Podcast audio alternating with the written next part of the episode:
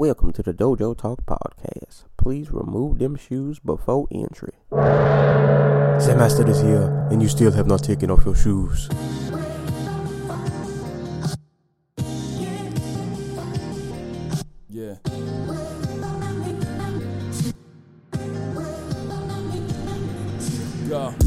Every day to define man's mission. Yo. Looking to the sky for divine transmission. Yeah. Deaf man's vision makes the blind man listen.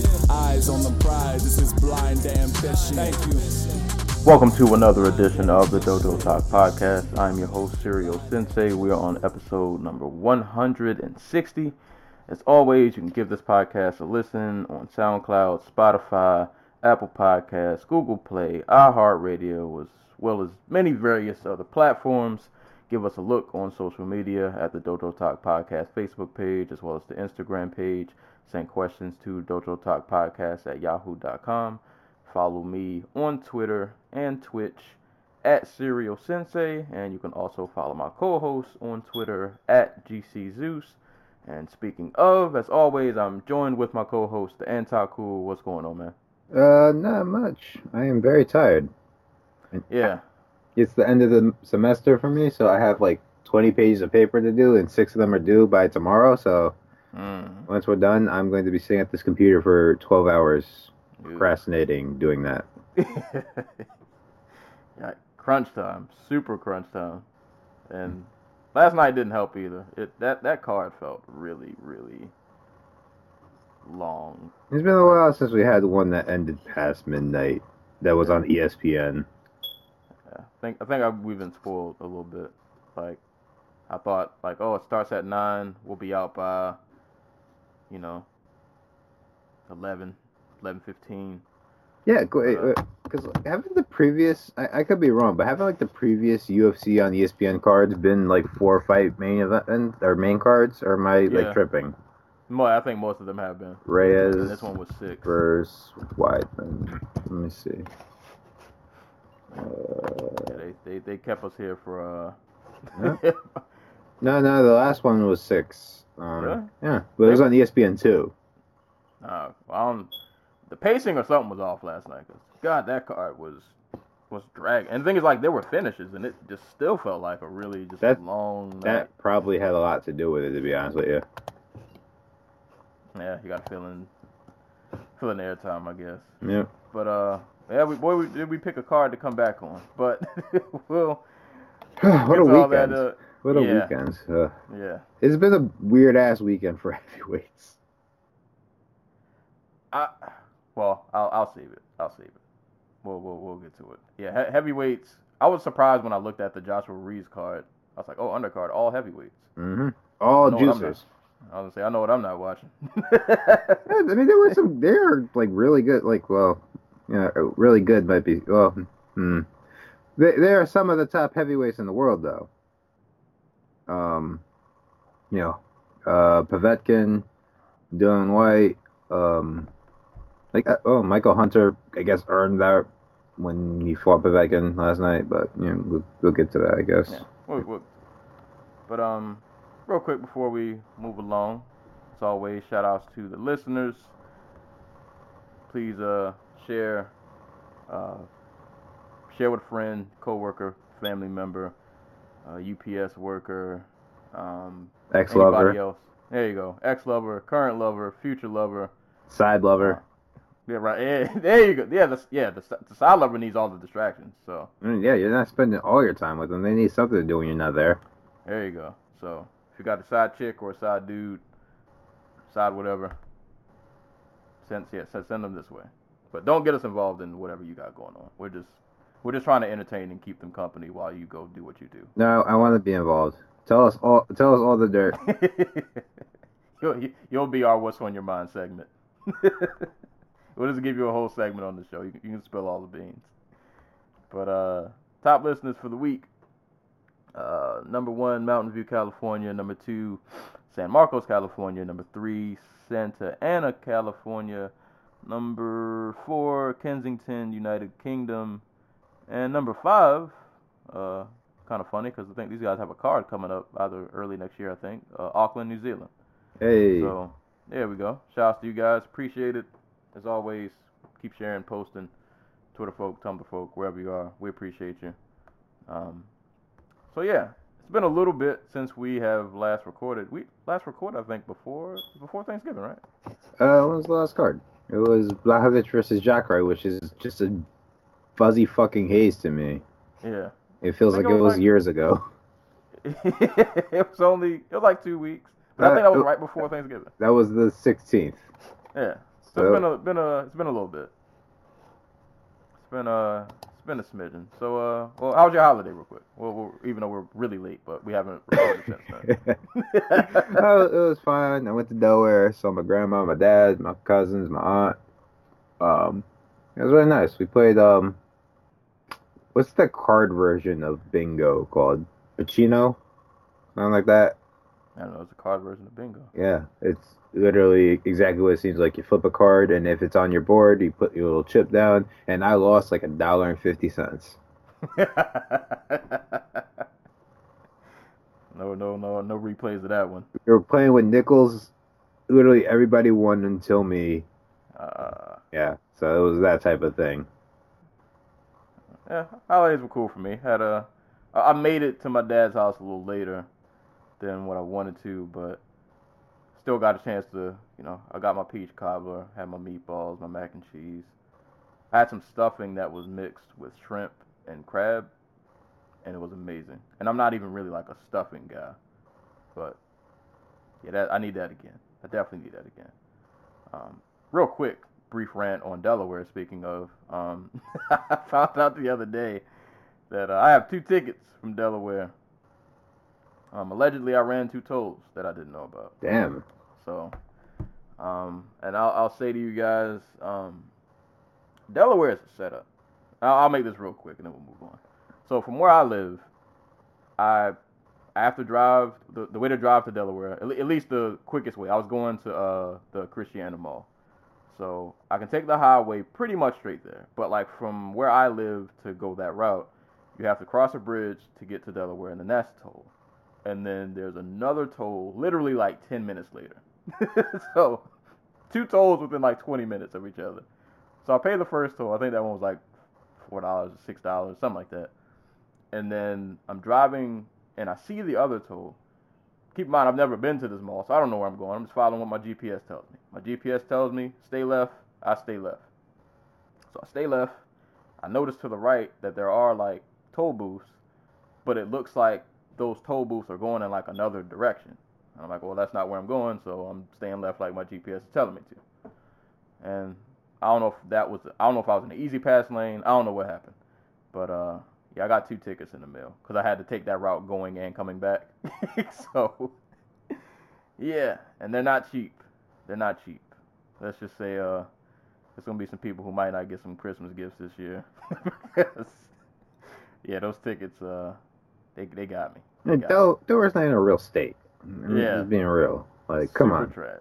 Yeah. It, don't even pay it, it, exi- it exists solely so that, like, banks and, like, credit card companies don't have to pay taxes. Yeah. Like y'all are super trash. I am on to you, Discover. Please Like- don't fire my dad. Oh man. Yeah, yeah, keep yeah, keep keep pops employed. but yeah, that was that was super trash. So I'm a little mad at I'm a little salty at Delaware. So next time I go up there I'm gonna have to invest in an E-ZPass. But uh yeah, no holidays was cool. So hope you guys had a good holiday as well. I know we're late commenting on that, but we haven't recorded since then. Um so I guess speaking of moving into any more uh moving into what we got going on today. Um, we will be talking about the Joshua Ruiz uh, rematch. We'll be talking about, of course, the Overeem versus Rozenstruik card, which, boy, was that a good card. Well, I don't know if it was good. It was it was a, an eventful card to come back to after a two week hiatus. Um, we'll get to some fight announcements, which I actually have a pretty sizable number of. Um, I didn't plan to have this much, and I didn't want to read all of these off, but there are a lot of them, and they're all kind of important. And then we'll get to some news stories, uh, all of which I feel like are pretty sad. But um, before we get to that, new format of the show, new segment. If you have anything Uh, what is on your mind for this week, then, Taku? Sensei, we're 12 days away. What's uh? I have bad, I have bad memory, so I'm not. I'm terrible with dates. Speaking of memories, well, well you won't get the joke because you never saw the play. Cats. It's it's less than two oh, weeks Oh away. no! is that the? oh no! I yeah okay no I know what you're talking about. It's, it's, Sensei, I I saw that trailer. I I might die because I'm going to go see it. oh no! Don't do that. I, oh hell yeah! Are you kidding? This is my most anticipated movie since. I was gonna say since the since they released their original Sonic trailer, but they they bothered to fix it, so I, I guess I'm not as excited for that one anymore. but um, We're gonna watch two hours of this. oh hell yeah! Oh hell the fuck yeah! This movie looks terrifying. Who, who who's in this? Who who who are the stars of this show? Jason Derulo is the cat who fucks. What? What? So, and like that, Oh, that's not obviously the cat's name, but that is his that is his only characteristic. He is the cat who fucks. Uh, I think he's like the ring a ting tinger or something like that. Uh, but um, the main actress is a ballerina, and I, for the love of me, I can't remember her name.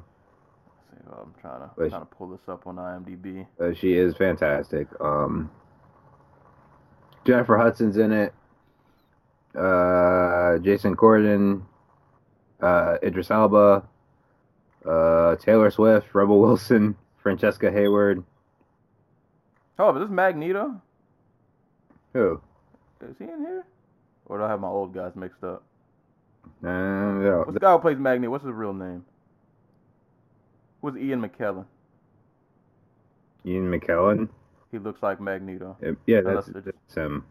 God, what is that? How did they get all these people? Because Cats is a very famous play, and it's the most successful Broadway play ever. This looks like a painful experience. Hold up. The budget for this was 95 million? Yeah, On what? dude, those are a lot of famous people. Okay, yeah, that. I was gonna say that. I hope it, it wasn't outfits. Yeah, Pay 95 million for all the fur. And they didn't even bother with that because it's all like CGI. What is this? This. Ugh. I don't know, man. Hey. But I, I'd be interested to get your uh your film review to know like what was uh Uh, is the Rum Tum Tugger, which sounds like a name you would give to a cat who fucks. the rum tum. He's definitely the side dude. uh, That's the role he was born to play. hey, with, the, with that name, you have no other choice. If you're the rum tum tugger, you are definitely the side. Yeah, you're you're the side feline. So, hmm. part of my interest in this is that. What do you know about the play, Sensei? Not much at all. I, I, I think we actually talked about this the last, the last time I bro- I was dumb enough to bring it up on this show, but um, there's an orgy scene in the play, like just a straight up orgy scene. Well, seeing that this is rated PG, I'm gonna guess that that didn't make that didn't make the cut. Yeah, I was, the, uh, yeah, so I was wondering, like, are they good? Like, what do you do with Jason Derulo's character? You can't have rum, him not fuck. He's the rum, rum tug. Rum tug's gonna be tugging at something else. I don't know. or they they could just give him a lot of like innuendo jokes, but maybe he just like doesn't actually do anything. My favorite thing about this is that it opens the same fucking weekend as the Rise of. Yeah. They're like, we we got this in the bag. I don't know, man. I don't know. Hold up. So you're gonna? Oh, it's a before or after? Right.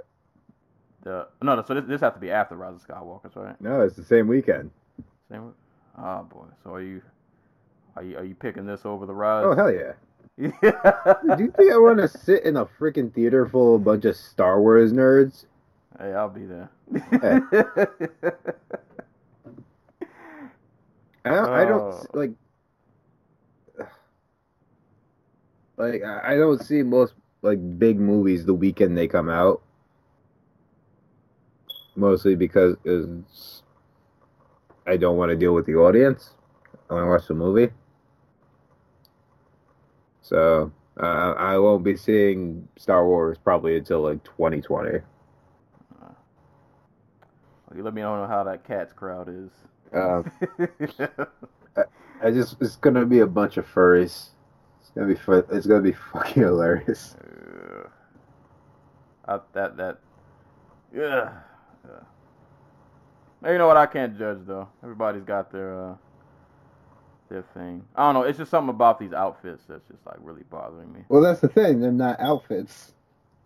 They're like Well, yeah, the, the CGI just it looks it looks terrible. it looks looks scary. this looks like something like I know it's rated PG, but like this this looks It's a horror movie. Yeah, this is. I don't even know how to describe it. Like I don't know why they just didn't put them in outfits. It makes no sense to me. I guess they thought like the humanoid. I yeah, I, I don't know. I don't know. Y'all have fun with that. Um, but uh, no, definitely let me know how that goes. I'm, I'm, I'm interested to hear how that goes, but I just don't want to experience it for myself. What if, what if I tell you it's the greatest movie ever made? I'll take your word for it. I won't be in there, but I'll take your word for it. but um, I guess kind of keeping a similar theme, uh, unless you had anything else. Nah, uh, I mean, I probably could think of something else, but it'd be something worse than cats. So I don't think you want to go there. Yeah, yeah, yeah. Let's let's keep the show alive. well, nobody can cancel us, but uh, you know what? Let me not say that. I'm I'm waiting to get canceled, Sensei. I hope you realize that. Uh, That's my that's my week- goal weekly on this show. I guess for me, I guess kind of keeping the movie th- theme. Uh, what's been on my mind? Um, I'll just say, I guess somehow this might loosely tie into the cats somehow. Uh, I went to see. Uh, I, I was really late to the party. I went to see Harriet. What day was that? A couple days ago. I have bad memory, but I went to see it like last week. Um, it was cool. wasn't the greatest movie. wasn't terrible. Um, I liked it. Sure, there were probably there were probably some inaccuracies. Probably maybe things that were left out, maybe things that were exaggerated. But you know, with those kind of movies, I kind of expect that. But I say all that to say, um, like when movies, I ain't gonna even just say when movies like that come out, but when movies come out in general, and you like go online and see people having these really like over the top reactions, either one way or another, um, just go see the movie for yourself. Because a lot of the criticisms I saw for that movie, even though I didn't think it was the perfect movie, and there were things about that movie that bothered me, um, some of the criticisms I saw were like actually just like like factually wrong, like like I don't think we all were watching the same movie, and I can't really go into detail because it would spoil it, but I mean, it's a biopic.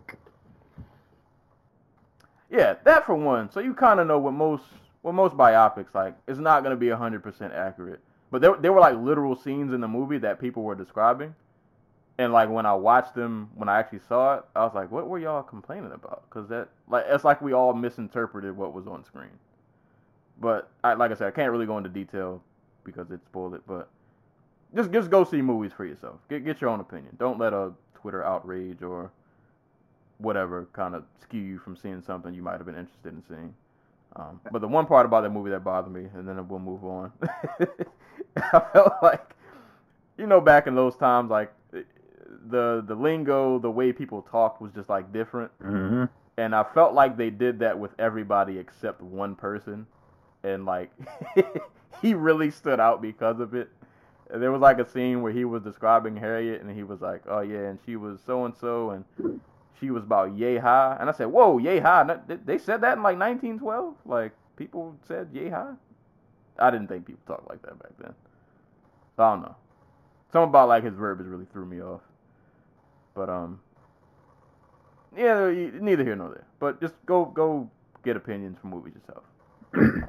I mean, if there's anybody who deserved to have a, a biopic and like a video game and like you know a whole bunch of stuff made about her life, it's probably Harriet Tubman because she was, you know, she lived a crazy ass life. Um, Harriet video game would have been. Ooh, that would be fire. right? That would be fire. But like, um, yeah, we should like. I'm sick of all the Assassin's Creed games being the only historical video games. Th- Those are the Call of Duty games, because God, I'm. Ugh, beside the point. Um, but yeah, I know I know that people are mad at the uh the actress who portrayed Harriet for some reason. I, I don't remember what the drama was, but um, no, there's a lot of just like on both sides of just inaccuracy about her life. Um, that isn't like based in reality. Like the people who claim like she freed like over a thousand slaves and she went all the way into the deep south to um you know to to, to bring uh, people to freedom on the underground railroad. That's not completely true. Um, she's from your neck of the woods actually. She's from Maryland, I believe. Um, Yeah, she has uh, one of her, her houses up here. yeah. Either her house or like one of the houses she used to like stay in is, is up here. Yeah, um, and her, uh, the house she ended up buying up in New York and living at in the in her later life. Um, it's still there, the Harriet Tubman Museum.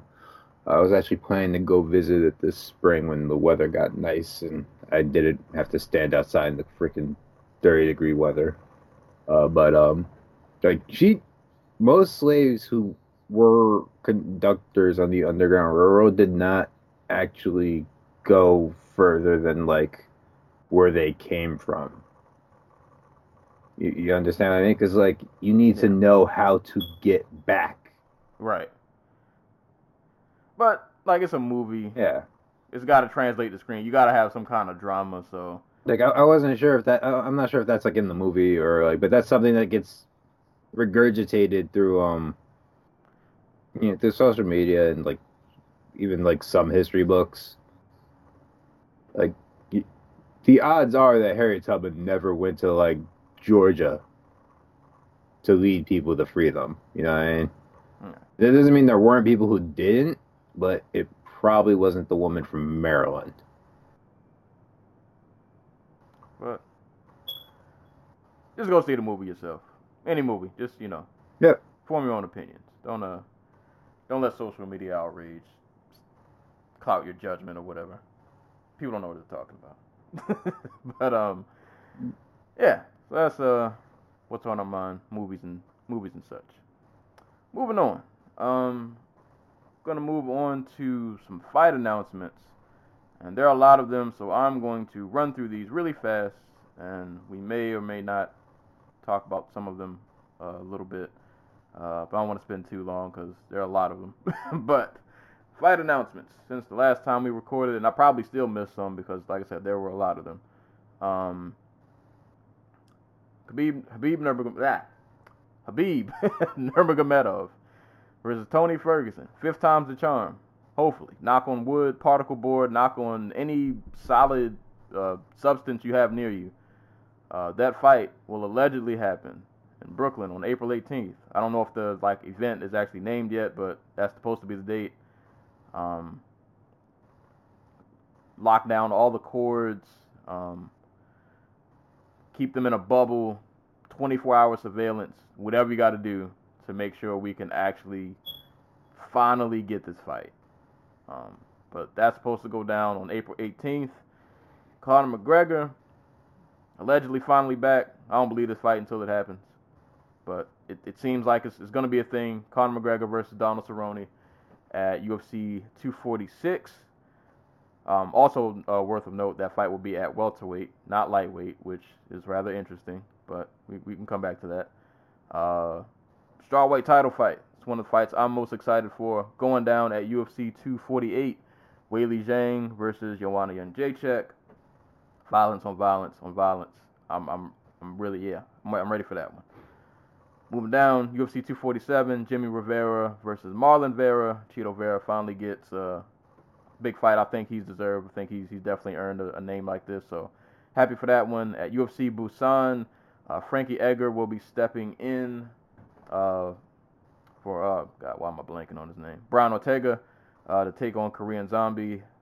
Come back to that fight. I don't, I don't like that fight. but uh, Johnny Walker is back against Nikita Krylov at UFC Brasilia, which will be on March 14th. Uh, Corey Anderson versus Jan Blachowicz, I believe, will be headlining UFC Rio Rancho at, I mean, on, sorry, February 15th.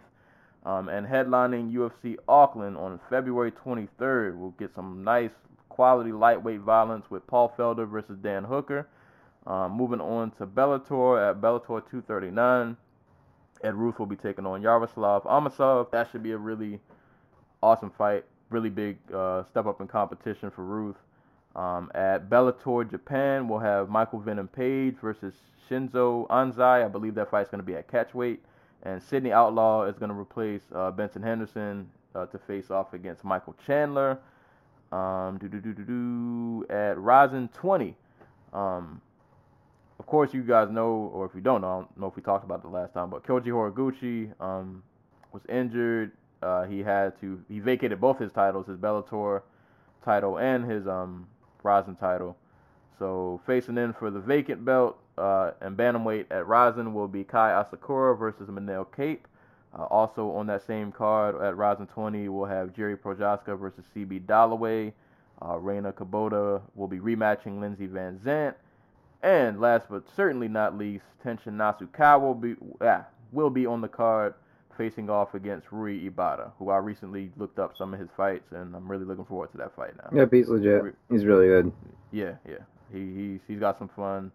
He's got some bangers out there. I've seen a couple. Um, any of these real quick? You got some some quick quick bullet point thoughts on? Um, God, they really lean on Frankie. Yeah, that that fight. Ah, Like, like to the point where like I'm kind of angry at him. Cause like he sets the president that it's okay to just like jerk fighters around like that. Cause they were trying to, for those who don't know, they were trying to book him to fight the Korean Zombie, but also keep the the Sandhagen fight, which is literally a month later. And they were like, yo, he could totally do it. He could totally take the zombie and then cut 10 pounds in a month and then go fight Corey Sandhagen. And it's just like, the fuck is wrong with you people? Uh, right. like you're assuming the fight is gonna go so well, and he's like not gonna be damaged, and like It's, it's like, it's not like they didn't have other options. Like, I, I don't know if they reached out to Zabit's team and they they were just like not giving like, oh, we we want we, we don't want that fight for Zabit right now. But I thought I read somewhere that Cater. Gator volunteered to take the fight. Yeah, and I'm like that to me made all the sense in the world. Like I I would have jumped on that fight. Yeah. But uh, uh, um but that that's that that's a weird one to me. Um like it, obviously they want to keep Zombie on that card cuz he's basically the only star they have. Yeah. Uh you know, and Lord knows if he's even going to make it to fight night cuz dude has a reputation for not being able to stay healthy. But um uh, that that that that that was just like a messy situation And I hope they- to me. I hope they find somebody for Sandhagen too. Like Yeah. get, get that get that man a, a nice marquee fight. Yeah, it sucks that Aljo is MIA or hurt or yeah, hurt. Um they, went ahead and booked McGregor despite, you know, all the uh, uh the criminal behavior. Yeah. Um what you gonna do? Fucking you know uh, pirate. Pirate the fight. I don't care. I don't, fuck the UFC. Uh, don't pay for that shit. Um, I think at this point we've learned they don't uh you can have pending like murder charges, rape, assault, battery, anything in between. But if you can make some money and fill up a space on the card, they'll uh they'll still give you a spot. yeah. So um, I don't know. Um, This is uh, so. This is going to be um an interesting one. I, I think we te- we texted about a little bit. Like Cerrone is like the type of fighter McGregor is is Cerrone's kryptonite, but the type of fighter um Cerrone is is completely unique to Conor McGregor. Like outside of Jose Aldo, um, who has been the best kickboxer McGregor has fought thus far. Because Eddie Alvarez, primarily a boxer, Chad Mendes, wrestle boxer, Dustin Poirier, when he was at featherweight, was primarily a boxer and a very slow footed one at that. Um, Nate Diaz, boxer, um, you know, uh, and Khabib, wrestle boxer slash crazy athlete, man. So, Right. um, Cerrone struggles when guys are able to get him to commit to a boxing match. Um, if he's able to work his wrestling and get his kicks going early, uh, we've seen McGregor struggle struggle a little bit with kicks, and honestly, I don't know how. Like like I said, he hasn't fought an actual kickboxer in years. Um, I think the last one he fought was besides Aldo was like Dennis Siver. And that was like what five years ago. All right. And it's also Dennis Siver. Yeah, and Dennis. Siver had success with the leg kicks early before you know McGregor doubled up on the pressure and turned into a boxing match. Um, so if Cerrone can keep his back off the cage, if he can, and that's a big if because you know uh, decent pressure fighters have been able, uh, lesser pressure fighters have been able to push Cerrone back. But if he can keep his back off the cage, if he can keep McGregor, um, if he can get McGregor down once and put that thought in his head, if he can uh, kick at that lead leg, kick at that um, kick at that rear uh, power hand, you know, this is this, this could be a competitive fight.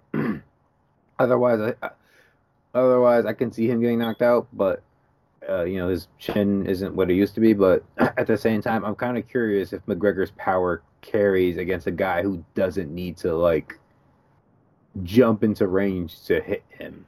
Because Right. Cerrone's just as tall, if not tall, he's taller than McGregor. So um, he's not going to be reaching on punches, or he shouldn't be reaching on punches. He should be able to keep his feet underneath him. Um, and that's a large part of why Nate Diaz, despite getting knocked down a bunch of times, was able to take McGregor's power.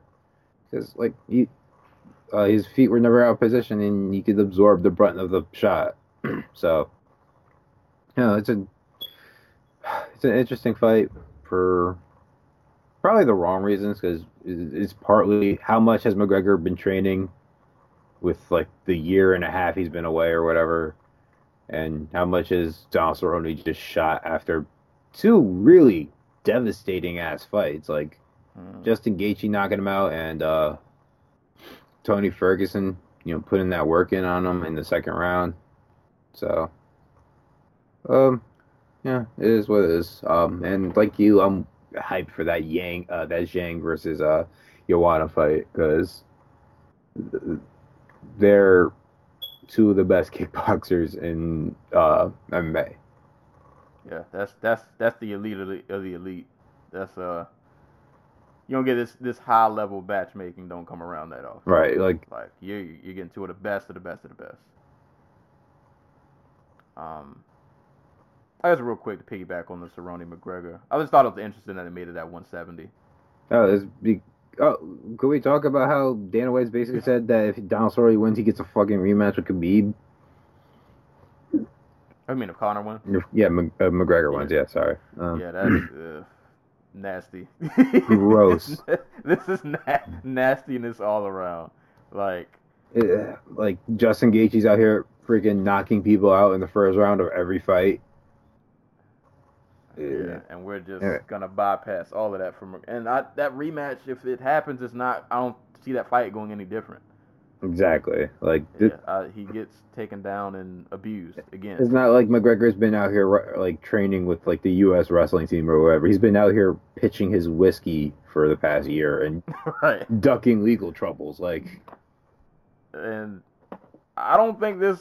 I, I know Cerrone's older, chin's probably a little shot, but I think this fight being at 170 lean, helps gives him more points in his favor. And I don't think this fight is a layup. I, I don't think it is. I, I think McGregor can win, and he probably should win. But just because of everything he's had going on, I don't know like the kind of shape he's in. Like I don't really feel hundred percent comfortable saying this is like a layup for him. Um, I, think I think a, the early portion of this fight, like it, tone is going to be really important. Like I, I think if Conor gets off to like a good start, it might be really it might be trouble for Cerrone. Cerrone's not really a comeback from behind kind of guy. Um, so I think that early, that first that first round is going to be really, really, really important to how the rest of that fight plays out. But if Cerrone can like weather a storm, and if he can get Conor down, because I think the one thing between difference between like uh, you know, if if Khabib takes you down, he's trying to abuse you. He might go for a submission, but he's gonna beat you up for a long time. Cerrone's going for subs, and he's pretty aggressive about it when he's on the ground if he decides to take it that route.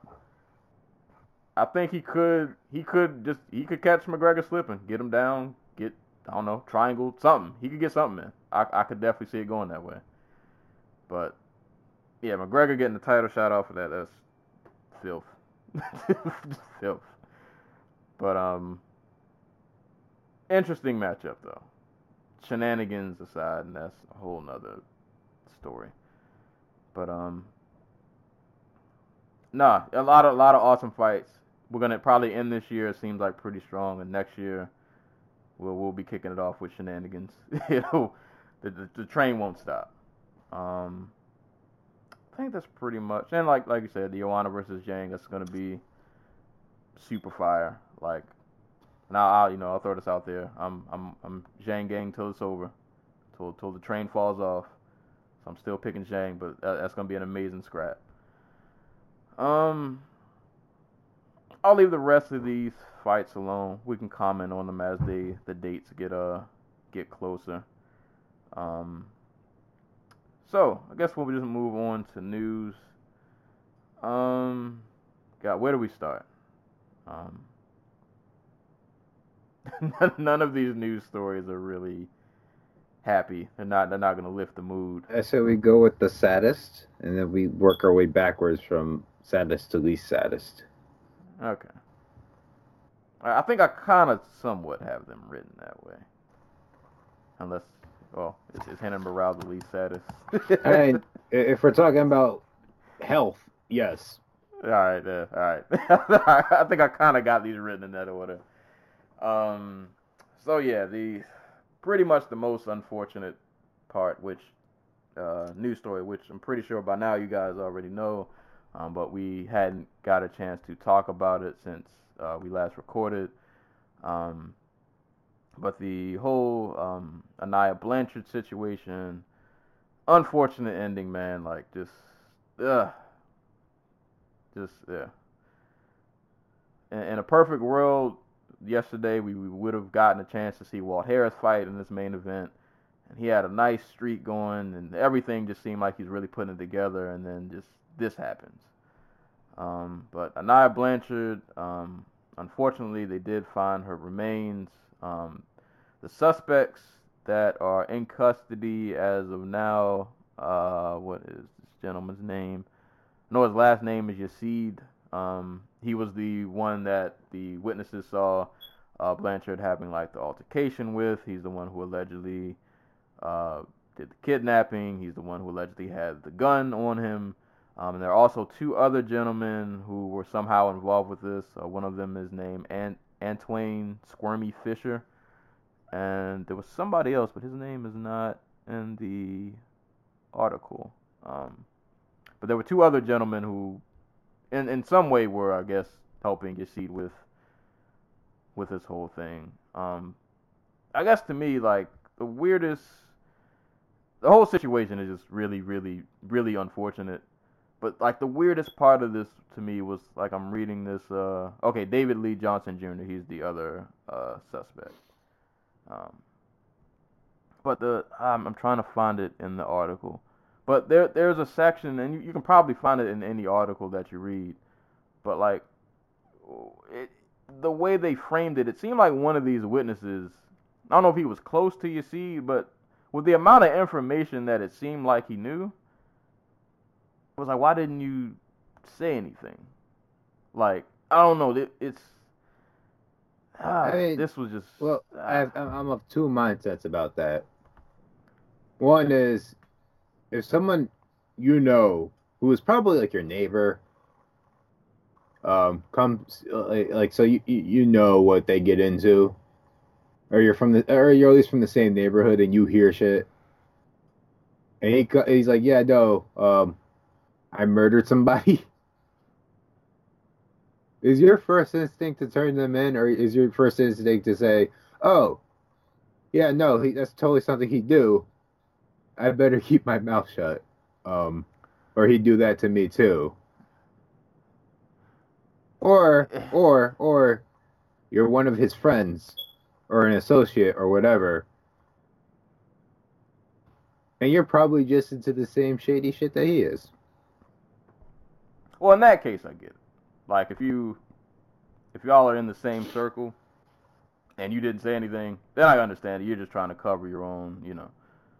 I it. I'm, Not I'm, not try- right, I'm not trying to like you know um uh, like I, I'm I'm not trying to like cover for anybody or anything like that. It's just like No, it's, it's real life. yeah. Like this is how. Yeah. this is how real people life, think. like, yeah. So uh, yeah, that that that part I understand. Um, well, let me let me just read part of this real quick to get like some context. But uh, uh let's see. I'm, I'm just gonna start kind of in the middle of this article. I'm reading from uh, USA Today. Uh, Auburn Police Chief uh, Paul Register said during a conference that it's still unknown if Blanchard was familiar with Yazeed prior to the alleged kidnapping. Um, he said that we don't have any reason to know that she was familiar with him, but we certainly can't rule out completely that there would have been some knowledge. Uh, but at this point, we don't have knowledge that she knew him. Um, two more weeks later, Antwain Squirmy Fisher was arrested by the police department. Uh, Fisher, like Yazeed, was charged with first degree kidnapping and Blanchard's disappearance. According to Fisher's charging documents, he disposed of evidence and provided transportation for Yazeed. The records do not say what evidence he uh, is alleged to have handled. Uh, Fisher is to be held without bond. Blah blah blah blah.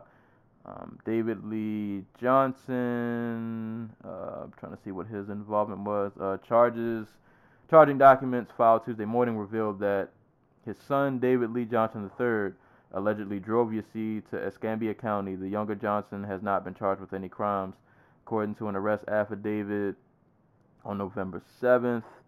Uh, went to the home where 35-year-old Antwain Fisher charged with first-degree kidnapping and da, da, da. okay, so uh, Antwain Fisher, I guess, lived with uh, Johnson III. They'd received a tip that 29-year-old Yazeed, the first suspect charged with first-degree kidnapping in the case, had been at the Placid Drive home. At the home, Johnson Jr. told police he saw Yazeed leave the house with an unknown white female in an unknown vehicle. This all just sounds really shady. Like a lot of, yeah, a lot of just shadiness going on. But um, uh, yeah, not a good story to uh, kick the week off with. Um, more details, I'm sure, will be released. But as of now, at least the three gentlemen involved are in custody. Um, I can't remember if uh, Yazeed has bond or not. I would hope not. I want to say one of them was released on bond. At least one of them, I should say. It's like fifty. I I think, think- it was like fifty thousand dollars or something. Hopefully, it wasn't Yazeed. I'm trying to scroll through this article real quick to see it. I don't believe it was him though, but don't quote me on that. But um, either way, like the whole court case, like all that is still playing out, so nobody's in jail yet. Apparently, Yazeed was in court wilding out, saying that they didn't have any proof that he did anything. Um, but at the end of the day, man, just rest in peace, Aniah Blanchard. No matter how the court case plays out, like somebody's not here anymore. Um, and she should be. She should still be here, and she's not. Right. Um, so yeah, rest in peace to Aniah Blanchard. Uh, well wishes, man, to Walt Harris. Um, man, that's that's got to be something crazy to like bounce back from. Uh, I don't know when we'll see him again, or if we'll see him again, but uh, I don't know, man. Just, I, I hope you find a way to, to, to pull it through, man. To kind of kind of get yourself back on your feet. Um, but pray, prayers to the whole family, man. Not a not the way you want to see that story end. Um, you want to move on to some slightly less sadder news, but still. Yeah, I'm gonna call it significantly less sad, but but but more, uh, not more, uh, but you know, upsetting for different reasons. Um. All right, so wait, wait, wait. Am I missing a a a- another sad story in there, or, or are we going to the releases?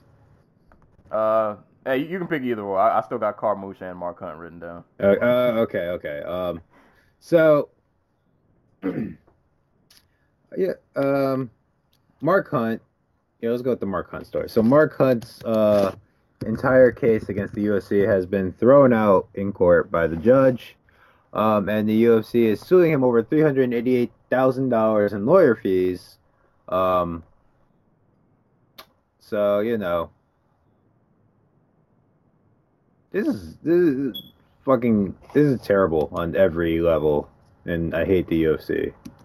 This is like the this is one of the pettiest things I think I've seen in a long, long time. Yeah, yeah, Like there's there's no other way. Like this is pettiness to like the umpteenth degree.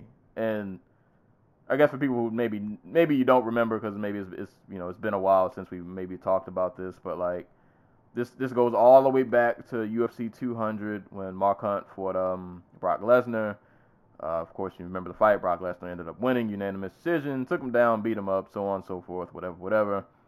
And then, of course, to nobody's surprise, Brock Lesnar failed his tough, uh, his drug test. Uh, he tested positive. What is this drug cl- called? Clo- clomiphene. holy shit. Oh, what? It's, right. I, I just went onto Tumblr to go check my news thing, and something just tweeted out, "Juice WRLD's dead." What? Really? Yeah, he had a seizure at Chicago Midway. Airport.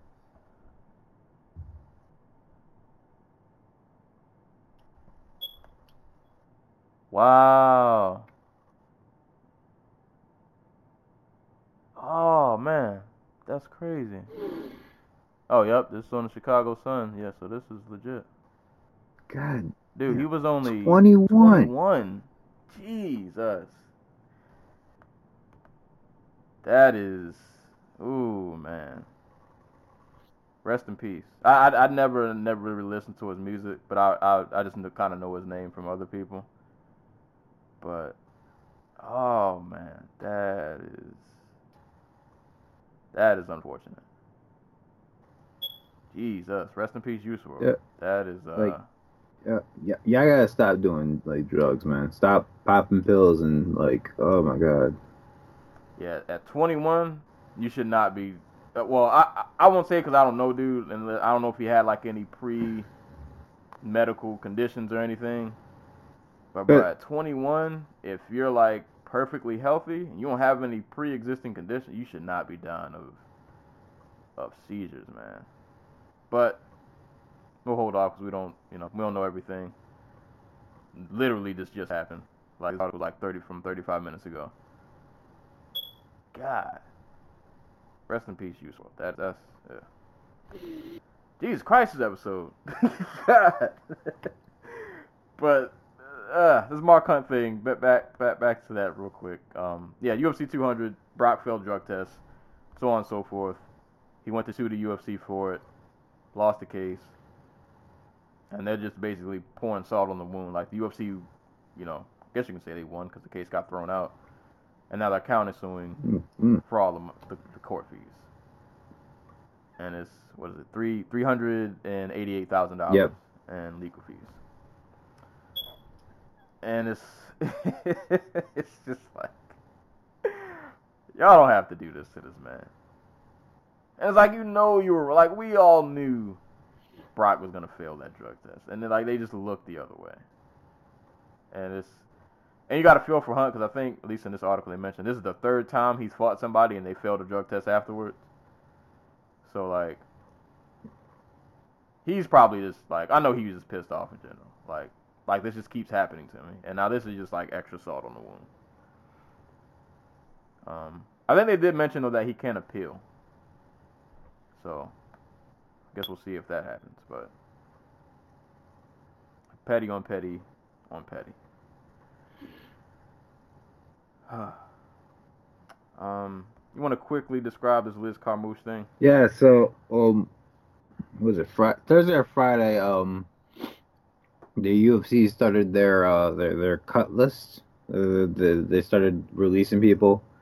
Um, you know, um, you know, as you do. Um, and one of the people cut was Liz Carmouche, uh, two-time UFC title challenger, both at women's uh, bantamweight and women's flyweight. Um, you know, um, which even without the the following context for her being cut, it, it just seems kind of like why, you know? Because like I get that she's not the most entertaining fighter, but she is a top ten fighter in two divisions, like. And that those divisions need body and people with experiences, so I, I don't get the purpose behind the cut. Um, especially since you know she's the type of person who does media appearances for the UFC a lot. Uh, you know, she was part. She was one half of the first women's fight in the UFC history. Um, and she's a former Marine. And in fact, she was in. Uh, she was doing media for the UFC on Friday, Thursday or Friday, um, when she got the news that the UFC had cut her. She was in Washington D.C., um, which she paid for by herself. Apparently, um, she paid her own way to go to do promotional work for the company um, ahead of uh, UFC DC card uh, yesterday. Like, and literally, um, hours, uh, uh, not even a couple hours after they cut her, they posted a, vid- a picture of her, Neil Magny, Justin Gaethje, and I don't recognize the last person in this photo. In front of what? What is that? Is that Congress? That's not Congress. Uh, in, in front of um, uh, one of the uh, monuments in DC. Um, to their Instagram. Weren't they had like a uh, they had like a wreath service? Yes, wreath? they were like a wraith service for the military, which obviously you want Liz Carmouche there. Um, but they cut her as she was doing promotion for the company. So, just a fantastic fucking week for UFC PR, am I right? Yeah, and then they say like, oh, we they they said we weren't aware. We weren't aware Yeah. that she was there, which maybe they did it because they even bothered to pay her to go. Maybe they just told her it would be nice if she did it for them. I don't. Yeah, now yeah, she did that, and that's confirmed. She had to come out of pocket for this this uh this trip. It's, oh my god, so gross. So that means like you took time out of your day to do this event for a good cause. You came out of pocket to do all the traveling and all the legwork, only for the company you work for to be like, oh yeah, you don't work for us anymore. While you're out here like shaking hands and like hugging people. This is remi- like, what did Jordan Breen say? The machine will not save you.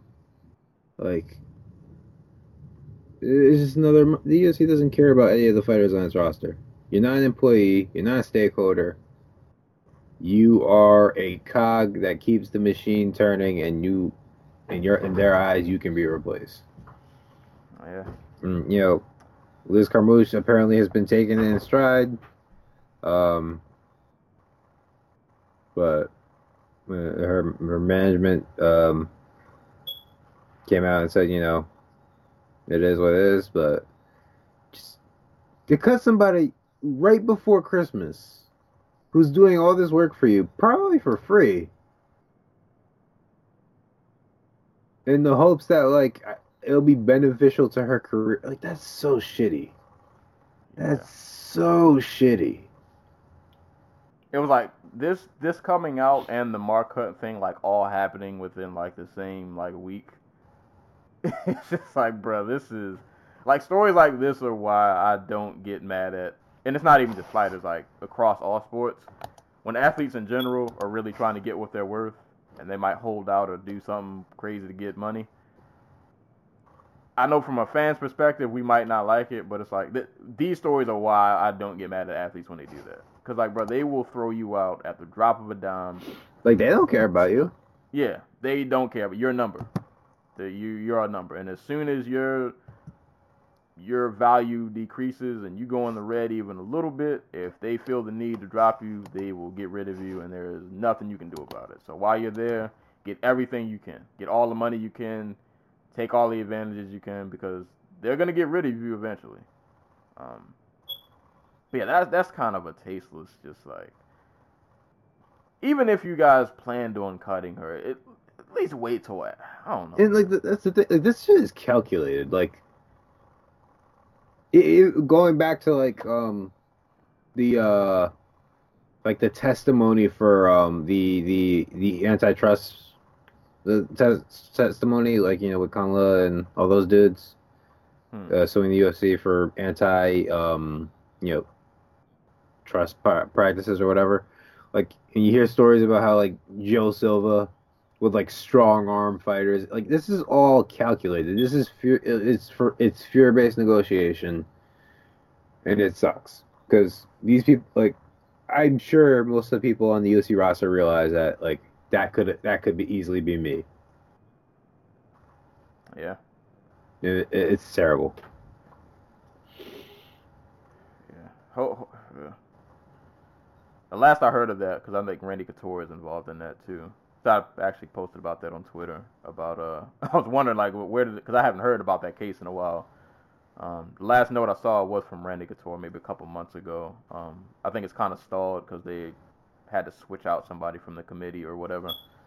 But hopefully that whole lawsuit continues to be a thing because things like this shouldn't happen. Like, like, like, even if you're gonna cut her, there's like a professional way to kind of go about things, and this wasn't it, man. This was not it. For me, I wasn't even as mad about the cut, even though that to me is still confusing considering she just came off a title shot. Um, but if you're gonna cut her, like this, just this is not the manner in which you kind of you can't operate like that, man. That is super cutthroat.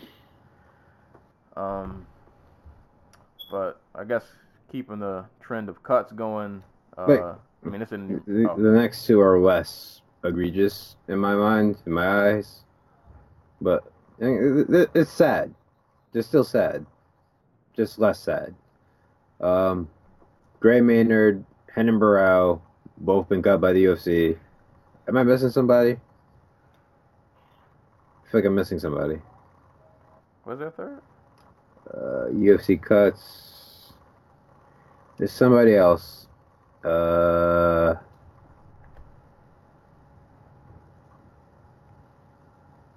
but but yeah, Renan Barão, um, Gray Maynard, Renan Barão, everybody knows five fight losing streak.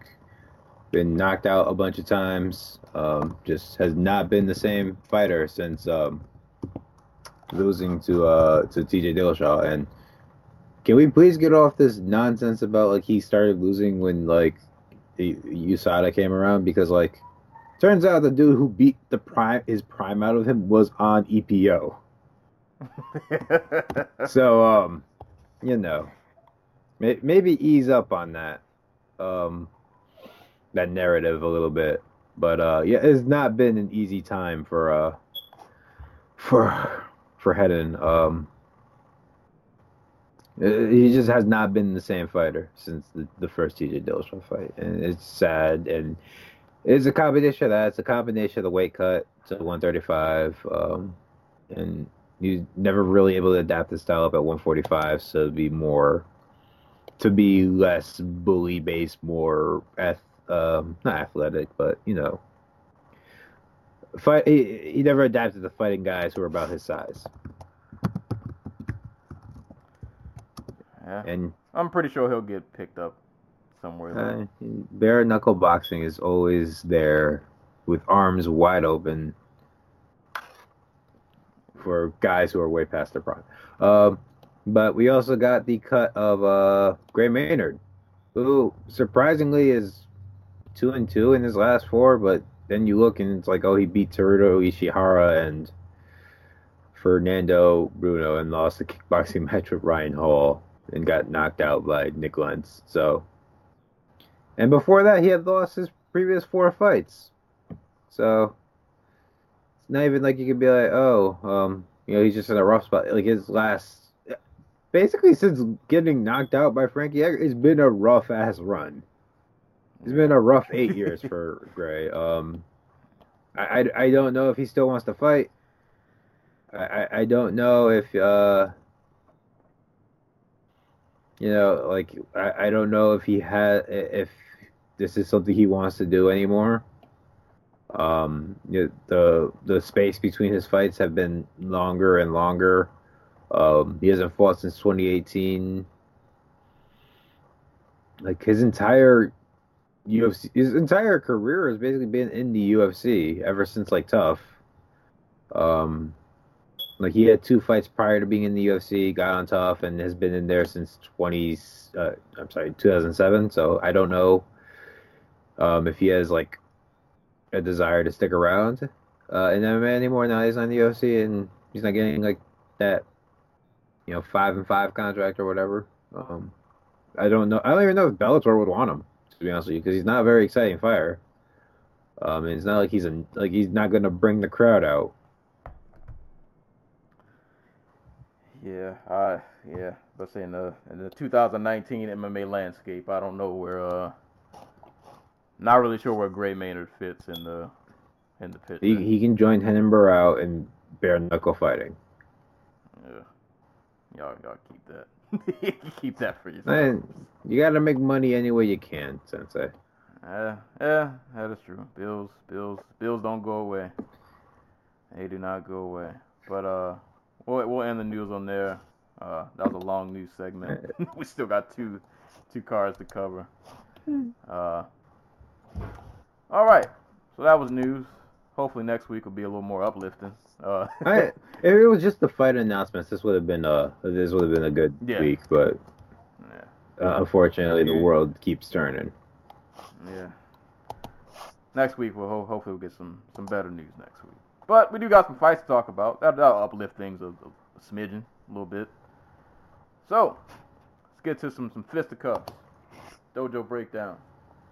We will start with the rematch between Anthony Joshua and um, Andy Ruiz Jr. So, um, I'll just say off top, I'm out twenty dollars. Um, just throw that out there. I'm out twenty dollars. Um, I wanted to believe in Ruiz for the second time, um, but it didn't happen. It did not happen. Um, I don't really have a ton to really say about this fight, other than like Joshua did. He, he did his thing. Like he, this this is. It, I'm trying to trying to think of how to how to word this. This performance looks like a guy who realized that in the first fight, like, oh, I really messed that one up. Let me go do what I was supposed to have done the first time. Cause he really just kind of went in there and it it wasn't like a super razzle dazzle, you know, you know, you- you're jumping out of your feet kind of performance. But he just really went in there and just kind of boxed Ruiz up. Like, did really good just kind of jabbing him out from a distance. Really just a great job at sticking and moving. Ruiz was not really able to get inside many times. He might land a, a left hook here or there. Um, there were like little small brief moments where like Joshua would get a bit cocky and they might stand and trade for just a little bit, but those moments never extended outside of two to three seconds. And Joshua kind of would get back within himself and like, all right, that was fun. All right, let's go back to what I was doing. Jab you from the outside, jab, jab, beat you up from the outside. I'm a stick and move. Ruiz trying to trying to fade or trying trying to find his way inside, but he just never really got there, um, I think I might have gave Ruiz like one round, and I don't remember what round that was. I felt like it was either towards like the middle or like the second half of the fight. But like for the most part, it was like a, it was a clinic. Not in terms of that it was like a, a beat down. Like it's not like he was knocking Ruiz around and knocking him down, but it was just, it was a clinic just in terms of, I have a really good game plan and I don't think you can get me the straight from that and there's nothing you can really do to stop what I'm doing. So I'm gonna just do what I do for 12 rounds, and unless you figure out a way around it, I'm just gonna keep doing it. And hey, man, stick and move for the win. Um, so yeah, like all the people fucking upset that um, Anthony Joshua didn't fucking like bang with Ruiz in the pocket. The hell is wrong with you? Yeah, that's why he got. that's why this fight is happening right now, because he did that the first time. Didn't yeah. work. Um, so had like we talked about this the last time we were on. Like we gave our predictions for Joshua Ruiz, and I don't remember who I picked, but uh, the I, I, I, whatever my pick was before, I ended up picking Joshua on Friday after the weigh-in because um, Ruiz came in 15 pounds overweight, and Joshua came in like 10. I should say overweight. He came in 15 pounds heavier than he did in their first fight, and Joshua came in like the lightest he's been in a minute. I think he was like 233, um, which was like 12, 13 pounds lighter than he was in their first fight. Um, um, that showed to me that he was, you know, more than Ruiz coming in overweight and coming in, uh, uh, like, or coming in heavier. Uh, Joshua coming in later was like, okay, he's going to focus on keeping Ruiz at distance and moving.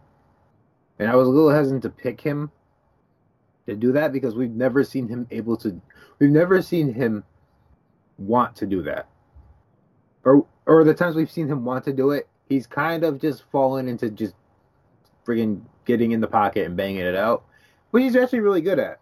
Um, he, he doesn't take a fantastic punch, but he is a, he's a very slick heavyweight inside boxer. The the the the the way he knocked Ruiz down in their first round by like pushing his head into position to uh to get that uppercut that put him on the ground was beautiful. But if he sits in the, like we said, if he sit in the pocket with Ruiz long enough, he's probably going to tag you. Um, so seeing him come in lighter than he ever had, uh, lighter than he had been previously, and it was like, okay, he's got, he's dedicated to this type of game plan, and it. Have you seen any of the training, uh, the, the videos that Ruiz has been letting out to the media? Uh, not other not other than the the one where he hit his trainer. Yeah. Okay. On accident. That was the only one I saw. So like, he's been doing like a bunch of like YouTube videos and stuff, like being like guest, and he's like, so, um, he like it's it's all stuff like him buying cars, him eating an entire pie of pizza by himself, him being like, ah, I have to go to the gym today. I really don't want to, like that type of stuff. It's like, oh, this is Roberto Duran versus Sugar Ray Leonard all over again. Um, he he got a bunch of money, guaranteed another big paycheck, and was like, "All right, I'm done." Like he like he was apparently supposed to be in the gym for this fight in July. Oh yeah, and they said he didn't go until like September. Yeah. Yeah. So like, okay, all right, this seems like the logical outcome. Um, and wh- while you could tell that Joshua was super nervous, like even walking out, you could see it in his like body language. Like once he settled in, like he was even nervous in like after like four or five rounds of him winning. It was like it, I don't think until he got to like the seventh round, the the round he got knocked out in last time, he's like, oh wait, I'm actually winning this thing. Right, I'm doing. I'm doing good. good. I'm doing good. and like he got, and then and then uh Ruiz adapted a little bit. Um, and so Joshua was, you know, keeping him at bay with the jab, keeping him at bay with the jab, and then he would like when Ruiz would get too close, he would just grab him. Uh, Ruiz adapted, figured out that he could dip one shoulder and come over the top with the right hand, and he actually did tag um, Joshua in that seventh or eighth round really hard, and had him buckle a little bit. Joshua adapted, stopped going for the clinch, um, you know, focused more on movement, and and uh, you know, it, it was a really dominant one-sided ass fight. Like 118, 112 was my score, I think. Um, like and that was being generous because I'm not sure that Ruiz won two rounds in that fight. Yeah, I don't think. Yeah, I think I gave him one. I don't know if I gave him two. Yeah. Yeah, he he just kind of styled on him a little bit. Like it was uh after about six or seven rounds in, I was like, all right, if Ruiz doesn't uh have a hail mary, this is uh this is pretty much over. Like it, it doesn't look like this fight is gonna go in any other direction than what it's going now. That's and that's the Um, thing. Like Ruiz was talking before the fight about like, oh yeah, no one's ever seen me cut the ring off before. I'm like great at it. I'm like, "Then why don't you do it? Like if you're great, like, because you're he Ruiz has always been like a come forward style fighter, but he doesn't throw a lot of volume. Like Joshua sitting in the pocket with him is the only reason we saw him throw those punches. Um, Oh, it's also worth noting that Ruiz actually had a fight not too long prior to that. So him like it was like a process of him getting back in the gym like almost immediately after a full fight camp and then like you know just keeping that momentum going. So like that probably kept his weight down. Probably kept him in like really good shape. Hmm. But um yeah, no, like he could not cut the ring off for crap. Like and, and that's like Joshua's performance was impressive be, in part because of like we it's stuff we've rarely ever seen him do. We saw him do a little get, bit against Parker, but even then there was like excessive clinching in that fight. Um and points where like Parker and uh Joshua were just like crowding their punches trying to get in on one another. But like it's not like Joshua was unhittable. It's just that Ruiz didn't have the tools to do anything about it. Like, there, like he was not jabbing. He was not cutting him off with his footwork. He was not like. One of my favorite examples of this is Er- um, Canelo versus Eris- Erislandy Lara. Lara was basically doing what Joshua was doing in the fight, Hmm. but Cane- uh, Canelo realized, oh, I can't hit him to the head. So every time he circles out, whether it be to the right, to the left, I'm gonna hit him with a big swooping hook to the body. Nice, simple, wears you down over the course of 12 rounds, takes a little bit out of your legs. Um, you know, it, it's really simple but effective technique that, like, you know, anybody can basically do if you are like a professional. And we didn't even see that from Ruiz until like way late in the fight. Like, And that could have paid off earlier, considering like a lot of like, like jo- I was impressed that Joshua was able to just move so much. yeah, like, yeah. Like that's a lot of movement and bouncing around, and to not really like gas out or get tired. Like he kept that pace up for pretty much all twelve rounds. Which, like, you look at just like like way he's built. Like dude's built like a superhero. Like you would think he'd just get tired after a while, but he a lot of sticking and moving, a lot of movement. Just, but it worked. Like I said, yeah. if- Had he went to the body earlier, that could have opened up some headshots, but. or, or at least could have slowed Joshua down. But Right. like, no, like he was content to just walk at him and try to goad Joshua into like a brawl. Yeah, Joshua wasn't having none of that. At the end, he tries to like do the whole Max Holloway point to the ground, yo, let's bang, and Joshua's like, nah, bro, I'm good. I'm, I'm I'm good. Um, all right, would you be interested in seeing a trilogy? Nah, no. You good? So, like Ruiz has to prove to me that um because this isn't even like the first fight where like Joshua won the first like three rounds and then hurt Ruiz and then Ruiz literally like 15 seconds later hurt Joshua. It was just like oh it was one way traffic all the way through. Ruiz showed up out of shape and just like had no game plan whatsoever. He came to win the first fight again. He expected to get hit. He expected Joshua to brawl with him. And he did it. Lincoln had no backup plan for when that didn't happen. Yep. Yeah, I, wouldn't mind a rematch maybe down the road, but for the sake of other fights that I want to see, I like these two to move on from each other, and maybe depending on how their fights go separate from each other, they could they can meet up at, at some other time to for the, for the rubber match. But um, yeah, this, this I think had this been more competitive, I'd be cool with a trilogy. But it was so one sided that it's like, yeah, if, if y'all are gonna fight again, we can do this later. Let, let y'all fight some other people first, and y'all y'all can meet some other time. But um, nah, great great win for Joshua. Um, th- a good bounce back performance like that. That's the type of stuff you want to see. Yeah, yeah. Considering how bad that first fight went for him, and like after he got knocked out, you know, media's going crazy, fans are going crazy, calling you all kinds of names, saying you're washed and blah blah blah. Like we, we know how the story goes. You lose in, in combat sports, you lose one fight, and suddenly everything you did prior to that fight doesn't matter anymore. you're just like the the worst person on earth. You're the worst fighter that ever existed, and he, he bounced back from it. Um, he bounced back from it. That's exactly what you want to see. So props to Anthony Joshua uh, defeating Andy Ruiz. Um, hopefully, I'm I'm interested to see. I, I want to see Andy Ruiz's next fight to see. Now, like it's his, it's his time to answer now. Exactly. Yeah, Joshua had his moment. Now it's we got to see Ruiz have his uh his Rocky moment. You got to go back to the gym. You got to start punching the meat in the freezer. Uh, see see how you come out on the other Hey, side. I'd like to see him fight Dillian Whyte or um. Uh, what's his face? Uh, God.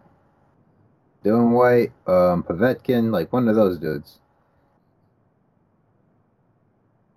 I'll say any because I didn't see the undercard. Any quick thoughts on the undercard before we move on? Um, only fight I really I, I saw any of uh, was um Michael Hunter versus Povetkin. It's a fine fight. Um, nice little heavyweight scrap where the fight just became like uh, a more tired, gas version of like the first few rounds as they kept going on. Um, you know, Povetkin's still one of the top like seven or eight heavyweights in the world. Gave Joshua all types of trouble when they fought. Um, uh, Michael Hunter moving up from cruiserweight. Um, they fought to a draw, which was completely fair. Um, it, it, it was a fine fight. Um, I, I'm a little disappointed in Hunter, not because like Povetkin isn't a good fighter, but like he's also like 40 years old. So like if it's a battle of like attrition, like you hope the younger fighter is able to even like edge out the older fighter a little bit, but didn't happen.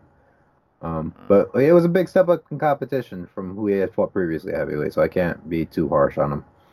But uh, yeah, it was a fine fight. Um, you know, both guys still keep their name out there at the upper echelon as a heavyweight. Um, where there's no shortage of like fights to make. Um, so yeah, good good little scrap. There we go. That was uh Ruiz versus Joshua two. Um, and we'll we'll see the aftermath of that fight. Don't know what matches will be made afterwards, but you know whenever they happen, we'll let you guys know, and we'll be sure to talk about them when they do. So, moving on. UFC, Washington D.C. Overeem versus Rosenstrike. Um, I'm so confused because they pronounced his name Rosenstruck before, like in his previous fights, and now it's Rosenstrike. yeah, yeah, I feel like phonetically because it's the Yeah, there, there were a couple fights on this card where they did that. They did it for Yana Kunitskaya, because I think we've we've been pronouncing it Kunitskaya, and was it Anik was on the broadcast last night? Who was like, "It's Yana Kunitskaya." Yeah, I'm, yeah, I'm blaming Anik. If it's a name mess up, I, I feel bad because like he tries, but like, did you read that article where he was like, you know, this is like my schedule is freaking ridiculous. I have to remember like 700 names a month for this, like for the for like commentary. To have to remember everybody's. I, I kind of feel bad for him because like with box with boxing, no one really cares. So that you just need to know like the top like two or three fighters um on the card right. names and stories, but like with MMA, you have to know literally everybody, and you're doing it for like seven hours straight, Hmm. with only like five minute breaks in between fights, if that. but bless is a little hard. I'm trying. I mean, I'll say it, and I've said it before. Like he's, I don't mind him as much anymore. He doesn't bother me. I, I think it's because the commentary teams are switching around, so he doesn't stick out to me as much as he used to. So I just kind of don't mind him. He's he's been like okay as of late. So I won't uh I won't I, won't pick on him too much. But it's gonna be Rozenstruik for the rest of the episode. um, but man, yeah. Um, of course, you know it's supposed to have been Walt Harris's night, but life is. Yeah. We t- we talked about it, but in the uh, replacement, Jairzinho Rozenstruik versus Alistair Overeem. Oh, this was a a Reem fight. Like every Overeem fight, if you're an Overeem fan, even if you're not an Overeem fan, if just if you've watched Overeem for long enough, um, especially during like his UFC tenure, you just you spend the whole you're on edge the whole fight, just kind of waiting like, oh, is he actually gonna win, or is the moment of is the impending doom is it is it coming? And you just spend the whole fight just wait. You hope he survives it. You hope the moment doesn't happen and it just, just ah, um, God, this fight hurt to watch, man. Um, like for all of Overeem's faults, um, there there are a lot of things he does that I'm not a huge fan of, like.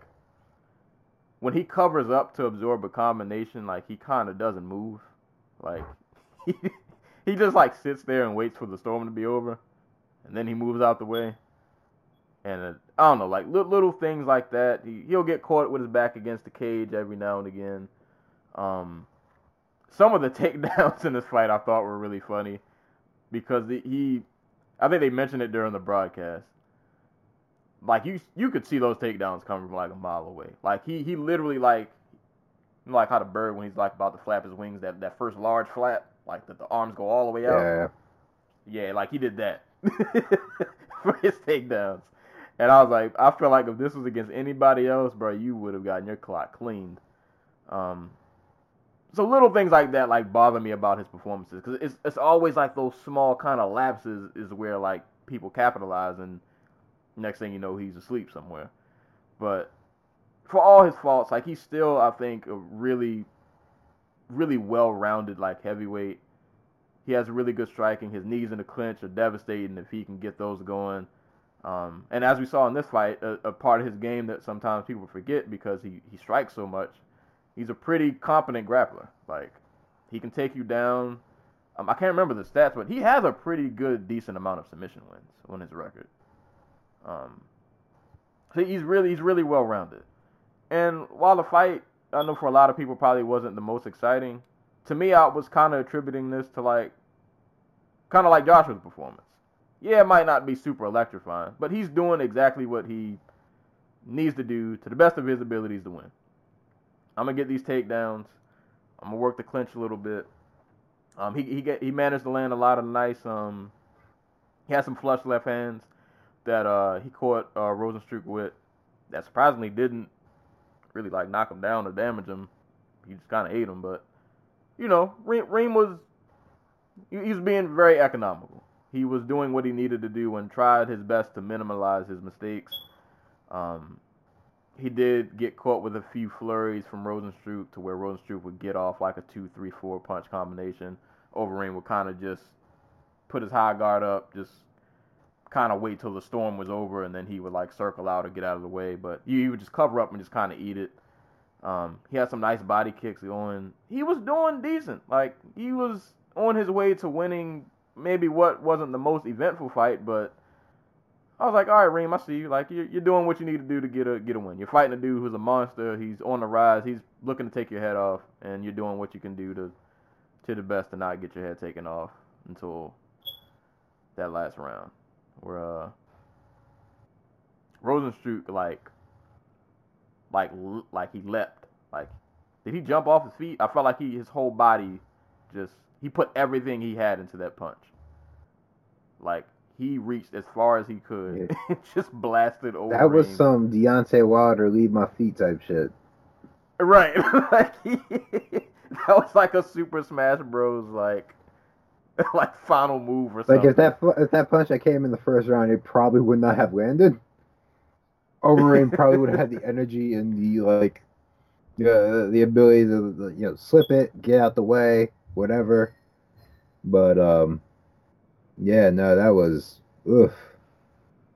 It it I'm- destroyed his face though.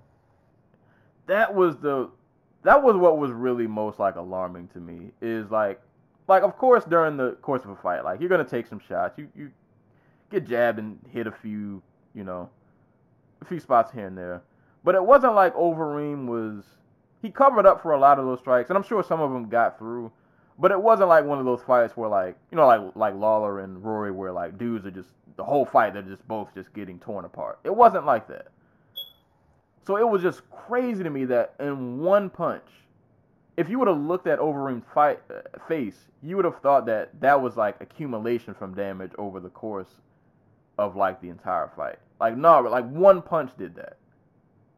One leaping, jumping, like video game final move punch catches Overeem, rips like half of his lip off like literally a, a, a like a quarter of his lip is just gone somewhere. I don't know where it's in the ethos.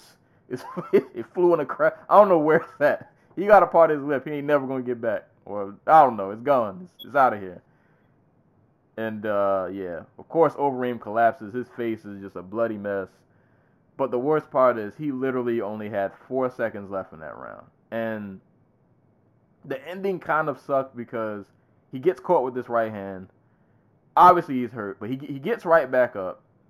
Rozenstruik doesn't go for like a follow through. He just assumes that it's over, so he starts to like walk off. It's really the perfect strategy if you think about it.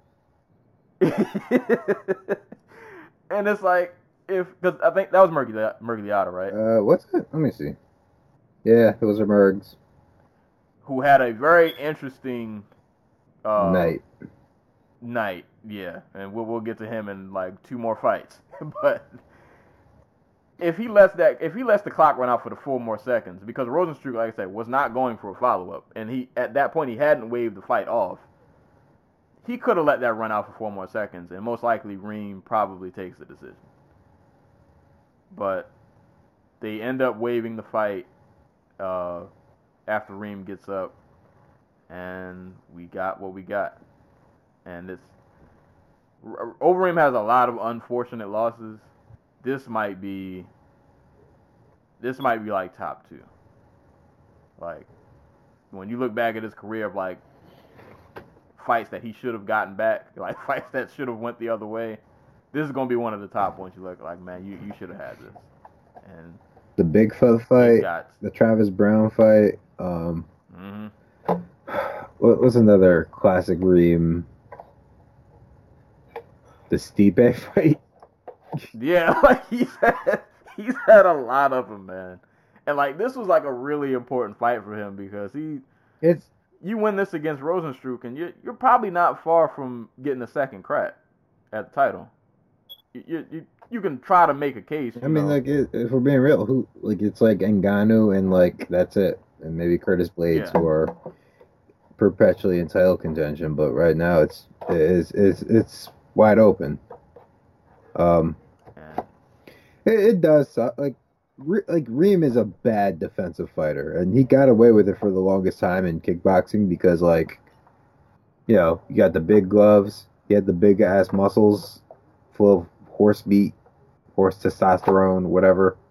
Um, you know, that were covering his chin. Came back to MMA, realized that the small gloves and the drug testing uh, were not conducive to like um,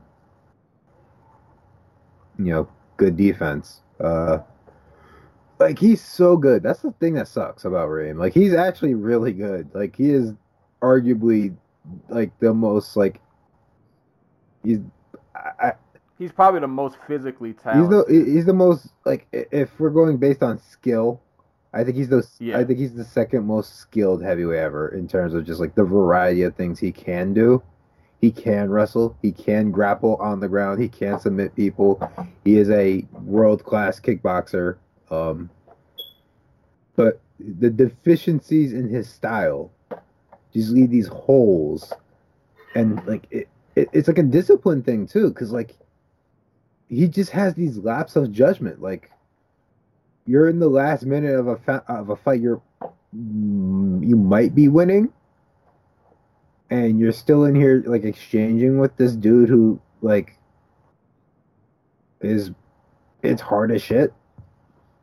Um, and like, like I was watching the fight before we started, and like with 20 seconds left, he just like sits down on his feet as opposed to like getting on his bicycle, or even just trying to tie up with the guy, and try to stall out the clock. Like, those are things you could do to you know avoid this type of situation. Um, and like these are things like he does, like he did it against Bigfoot, where he gassed himself out trying to be Muhammad Ali, or against like Travis Browne, where it was pretty clear that Travis was just not going to go down if he blitzed him, and he did it anyway, and then ended up gassing and getting knocked out. Like he's a really poor decision maker and it, it cost him because he well I, I I I've never been in the club that Reem has like a glass chin. It's just he makes bad decisions and ends up in positions where he just gets hit flush. Like the punch that knocked him out against Stipe, or knocked him down against like that would have knocked down anybody. The the the punch that Rozenstruik made him eat here, that exploded his lip would have put down anybody. But he puts himself in these positions where like what like what do you expect? Yeah, it, if there was a stat for like fatal mistakes, he'd be like number one like all time. Like when he makes a mistake in a fight, it cost him every single Mm-hmm. time. Like he can't rebound from the mistakes he makes. Like they're too. Like you said, he, the, the holes that he has in his game, they are gaping like craters. like if you can take advantage just one time, that's literally all you need. They're like craters in ways that like if they existed in other divisions they wouldn't matter. Because, you know, guys hit less hard. But this is heavyweight. And guys are tough and hit hard, and that's literally the characteristic of like ninety percent of the heavyweights on the UFC roster.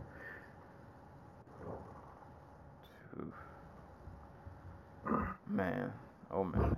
But I got to give props to Rozenstruik. Um, Oh, absolutely. Yeah, because he hung in there. He for a hung in there. He didn't Like, stop coming forward. Um, you know, he got taken down a bunch, um, put on his butt. Um, but you know, he, he persevered. And it's scary that going into the fifth round, after he had been taken down a bunch, probably pretty tired, he still managed to generate that much power, like literally in the closing seconds of the fight. Um, and that's you know biggest name on his resume probably to date, up up there with Arlovsky. He's got two, two two legends on his resume. One of which he knocked out cold and uh, made him uh, face plant. The other one he ripped half his face off. Yeah. You see that scar that Overeem has on his like left side of his face, like underneath his eye. That thing's gonna be huge now. God. This is almost one of those like, dude, can you come back and fight after this? Like, like bro, he ripped your face. Like, he literally like ripped your face off. God. Um. Yeah, props to Rozenstruik. He went and called out uh called out Ngannou afterwards. That is gonna be that is gonna be a terrible ass fight. Like I'm sorry. Like you think you think we get Ngannou Lewis all over? I mean, yeah, because um, Rozenstruik's a counterpuncher. Francis Ngannou's still a counterpuncher. Both have shown in the past that they're willing to just kind of stare at their opponent until something happens. So, um, yeah, I, I can see that going bad, real bad. Hopefully, it's not a five rounder. That's the other thing. Reem needs to stop taking these five round fights. yeah, see if that was three rounds. He would have won. he would have won. He would have pitched a shutout. He'd have had an easy 30-27. That would have been easy money. Five rounds, Like, man. uh, he hasn't been in too many of them now. I think about it. Like, you know, the one with um, Stipe, uh, Oleinik, and this. But like, this was not the fight where if Reem wasn't going to come out here to knock, um, to knock Rozenstruik, Rozenstruik out or to put him on the ground and try to submit him.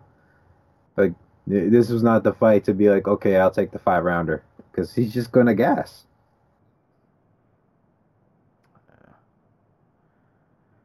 Ah, boy. Reem did a lot of things right and some things wrong. And the wrong things just, yeah. But uh, props to Rozenstruik, one of the deadliest finishes you'll probably ever see. Um, yeah, that man got some uh, got some ungodly power that man possesses.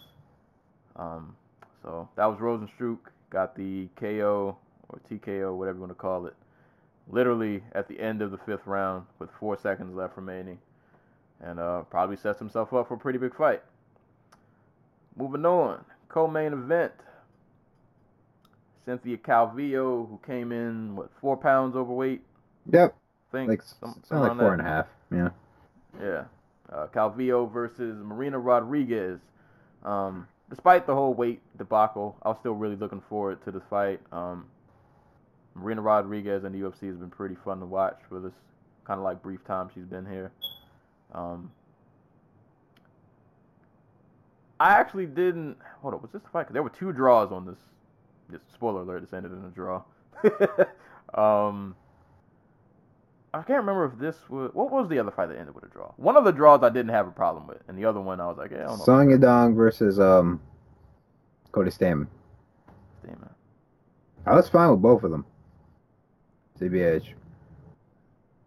Uh, I cannot remember. Oh, you know what? You know what? No, this this was the one I was okay with. I don't think I hated the Yadong one. I, I felt like that one you could have picked a winner. I guess. this one I could see the draw because that um that third round for Calvillo was so uh That was a big round. That was Yeah, that was a huge round. Um, but I I, I kind of got what I expected from this fight, even though I, I didn't think Calvillo was going like go super ham in that last round.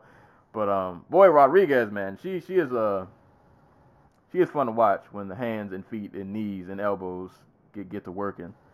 Um, I I love fighters who take like opportune moments to, to punish people. Um, like anytime they got co- close and clinched, she's clinching and the knee is coming. You're, you're catching the knee, you're catching the elbow, um, and it's not like a little pitter pat strike. Like I'm trying to kill you, trying to get you out of here.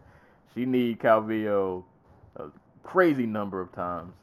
dragged her head into her knee. Like Yes, like uh, she is just a freaking monster when she gets her hands on you like that.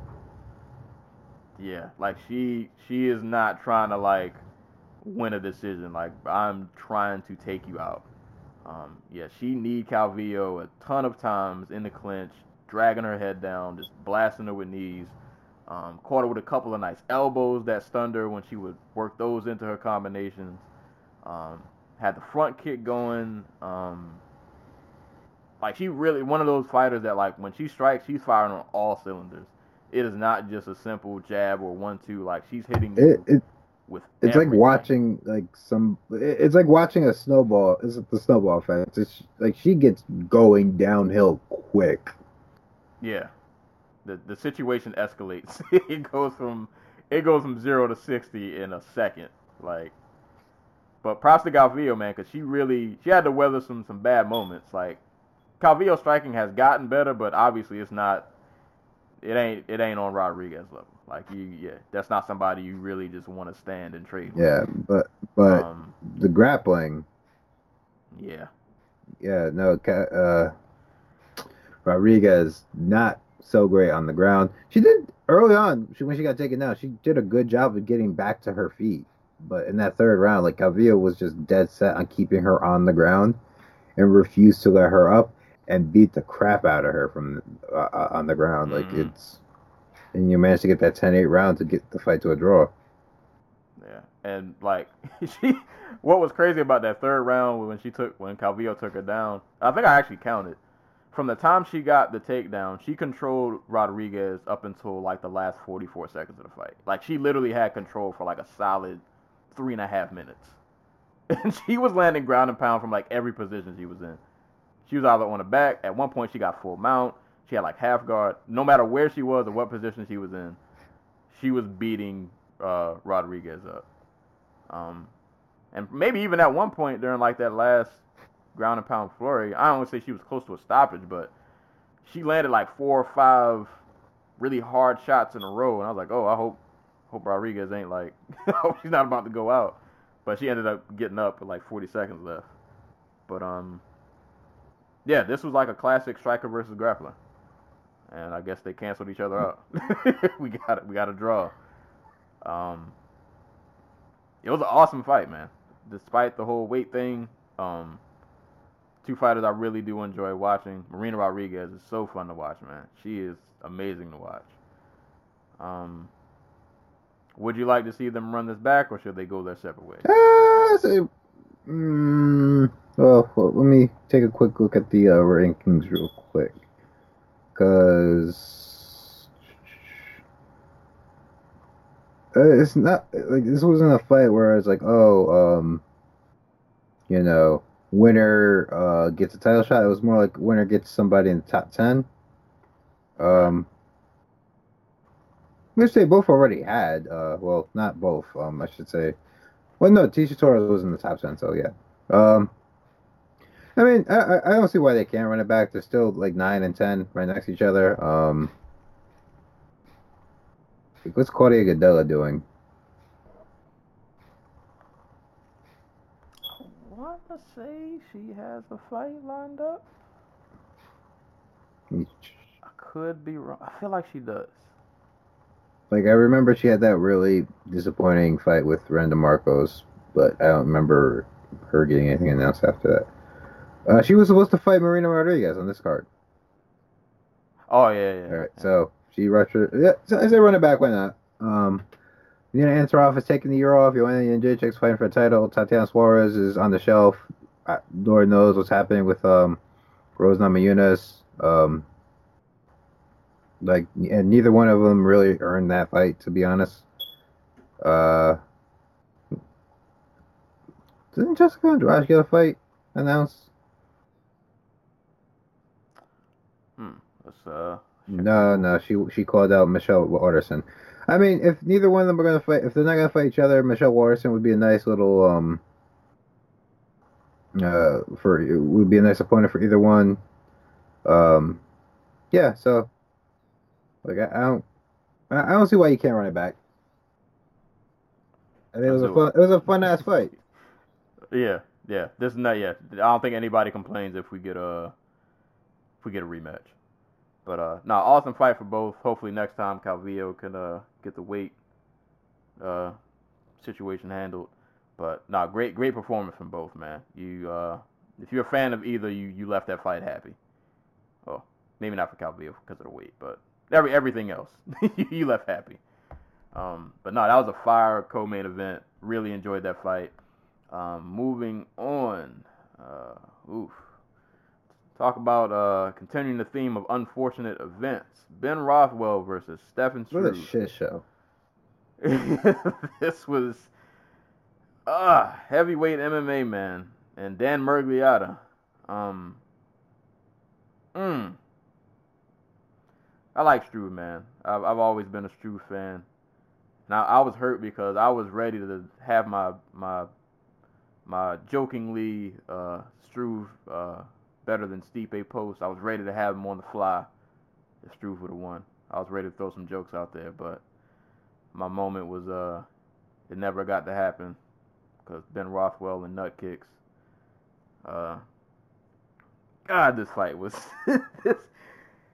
This was like the debacle of debacles. Um, I'll let you head this one off. How how how, how did you uh how did you observe this fight? Um, so Ben Rothwell, uh, kicked Stefan Struve in the nuts in the first round. Um, Struve was had on the ground, writhing in pain. They had to get the doctor to check on him. He took the whole five minutes, but decided, you know what? Um, well, no, no, no. He did not decide. The uh, the DC crowd was booing him while he was on the ground, and anytime he made a move to get up, they started cheering, which is trash. Yeah. Keep keep it keep it classy, DC. Um, but uh, you know, he, he went forward with the fight. He was having a little bit of success, um, but you could tell like he was struggling. Um, then the second round rolls. The second round rolls around, and Ben Rothwell proceeds to kick Stefan Struve in the balls again. Um, and Dan Miragliotta. This, this is towards the end of the round. Uh, Dan Miragliotta goes to Stefan Struve, who is again on the ground, grabbing his groin in pain, and says, There's only a minute and 30 seconds left in the round, and to be honest, you're winning both of them. At which point he covers his microphone. he covers his microphone because he realizes what he just said. and talks Stefan Struve into continuing with the fight, despite the fact that he is an obvious obvious pain. He, he does take a point from Ben Rothwell, but it doesn't end up mattering because when they restart the fight, uh, Stefan Struve hurts his leg on a check kick, and Ben Rothwell corners him against the cage and proceeds to knock him out.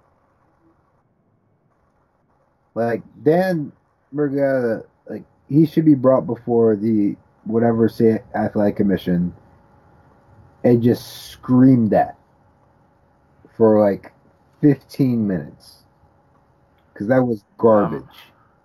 I'm I'm all for keeping it real, but like, bro, you can't. You, you can't say, say that. that. You can't say that. Like, like it'd be one thing if that was Struve's cornerman, and even that still probably would have been in bad taste. But it's like your cornerman, so all right, whatever, coach, whatever. But like, bro, you're the ref. It's not like you have, or you shouldn't have a vested interest in who wins this fight or if the fight continues. That's not that ain't your job. Like that's not what you're here for. You're supposed to be protecting this man. I mean, you can let him know his options. Like I get that part of it. Like you, there was another way to say what he said, but it was just the the way in which he said it. It it it, it came off like I'm trying to convince you to keep going. But you, there was another way to say like, listen, you you know, you could have just explained it like, hey, you can either, you know, if, if you don't, if you can't continue, it's a, well, I don't know if it would have been a DQ or no contest. I don't know what what they would have did at the time, but you know, if you don't continue, it, it'll be a no contest. Or if you do continue, you know, so on and so forth. It was just yeah, like the way he said it, just yeah, you can't you can't say that, bro. That's that's not a good that's not a good look. And I felt terrible for Struve because for one, he was having a pretty he was having a pretty decent fight. Like he had a lot of good uh good leg kicks going, good very kick heavy offense. Good leg kicks, good body kicks. Um he jabbed a little bit. Wish he'd have jabbed a little more, but that's that's Stefan Struve's like entire career. But like he, he had a, he had some good things going offensively, and actually like right before that first nut shot, he caught Rothwell with a pretty good head kick. Um, so he was putting things together, the pretty pretty decent in there, and it's like he's having a, a pretty solid fight, and then this happens, and it's just I felt terrible for Struve because I felt like it was kind of damned if you do, damned if you don't, because it's like obviously if you're a fighter, like you you come to win. I don't want to draw. I don't want to no contest trying to get this W. But in his situation, it's like you either don't continue, and probably no contest, so you don't win. Or if you do continue and you keep fighting, obviously you're compromised now. So it's like pick your poison. Um, and like I get it, like he probably wants to go. It's like I'm I'm trying to I really want to get this win, but it's like at what cost? And now it's the fight probably should have been stopped after that second nut kick. I don't really know what the doctor was saying. I didn't really hear him a whole lot. I just kind of heard Miragliotta. Um, I don't know. They they they maybe probably should have just stopped this. Like we could have just stopped this fight and ran this back on another card. Instead of now the fight continues, Struve is obviously compromised, and then you know insult the injury just the way the fight ended. You know, obviously, I mean, good on Rothwell. He checked the leg kick and you know he did what he needed to do to get the finish, but the situation as a whole, just the optics doesn't look good. Like it just it doesn't look good at all that'll be like you look at Rothwell's work and it's like, yeah, we kind of got to put an asterisk on that one because that was that was that was shenanigans, like pure shenanigans. Um. Ugh.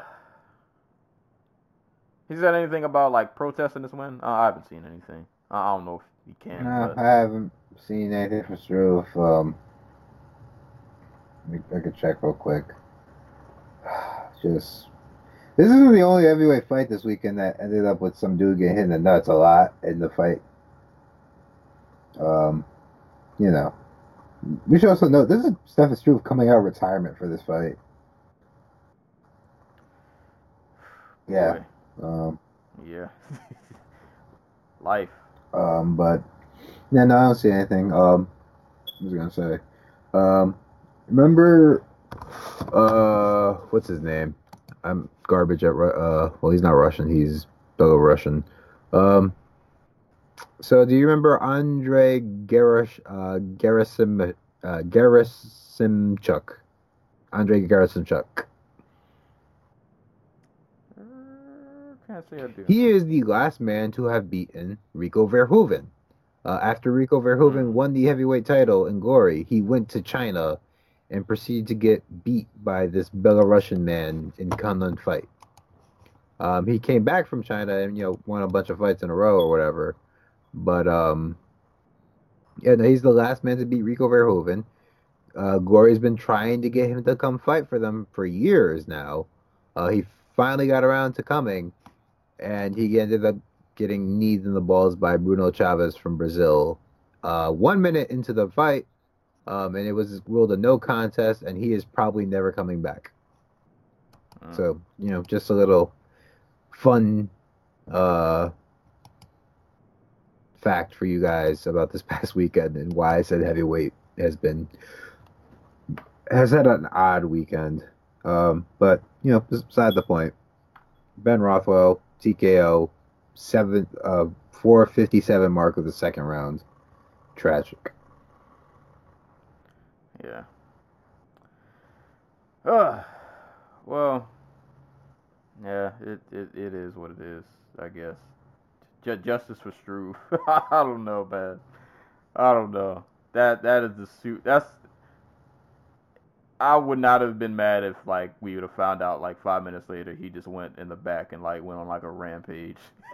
just like just just tore everything apart because that's that is the absolute worst way to lose mm-hmm. a fight. But um, so yeah. to a little bit more uplifting. Well, I don't even know if it's uplifting, but it definitely was absolutely effing nuts. Um, Aspen Ladd uh, knocks, yeah, stops Yana Kunitskaya in the third round. Uh, thirty seconds, thirty something seconds in. Um, do you want? Should we talk about the first two rounds of this fight first, or should we just go to the craziness? Um. Well, you know what? No, the first couple rounds I got some notes worth a mention because that that you know for a second I thought Ladd was gonna lose this fight because that moment in the first, and obviously like I, I think the the biggest well you know I was gonna say the biggest difference in this fight was uh Ladd's grappling, but she ended up knocking her out. but um, that moment where Ladd uh, had Kunitskaya down, and she starts uh, her whole ground and pound, and she's like screaming, like literally, because that was in the first round, I think, right? She was like the, the whole ground and pound while she's like barking at. Yeah, I believe that was like... in the first round, uh, just straight up DMX style barking as she is pounding on Kunitskaya from you know her back. Um, and it's just like she seems legitimately angry. I thought she was gonna lose because like, oh, you're doing too much. I, I could feel it. She was about to lose position because I was watching like, what did she? Do? Why are you so mad? like, did she say something to you while y'all were down there? Like, you are irrationally, you're irrationally angry right now. But uh, y'all in a reverse position, but it wasn't really, didn't really mean anything. Um, second round, I'm trying to remember what that. You know what? I felt like the second round to me was a premonition to the knockout because Aspen Ladd in the second round kind of almost did the same thing she did in the third. She came right out the gate like swinging. She didn't waste any time. No touch gloves. Like as soon as she just plowed forward. So I thought Kunitskaya would have been a little more wary, or maybe ready, or just I don't know. But I guess she wasn't. The smoke came and her detector wasn't on. she caught she caught all the smoke. Dude, um, like her coach, who um, I think you talking about how they have like the weird ass relationship, because like, you know, he's been her coach since she was like thirteen, and they also started dating when she was like nineteen. He's like thirty something. Yeah, see, uh, what's his name? Is that the Bucho? Bucho? Uh, no, no, no. That's that's um, that was Cynthia Calvillo's coach. The uh, oh, okay. God, what's his name? Um, I saw people yelling at some coach on this card. I can't remember. it was, was Justin Buchholz because he Justin Buchholz is weird dude, weird dude, not good. But um, yeah, no, like so they have like a very weird relationship. So he starts like scream like not, not screaming at her, but like he's trying to motivate her in the corner, and he's just, he's not giving her technical advice.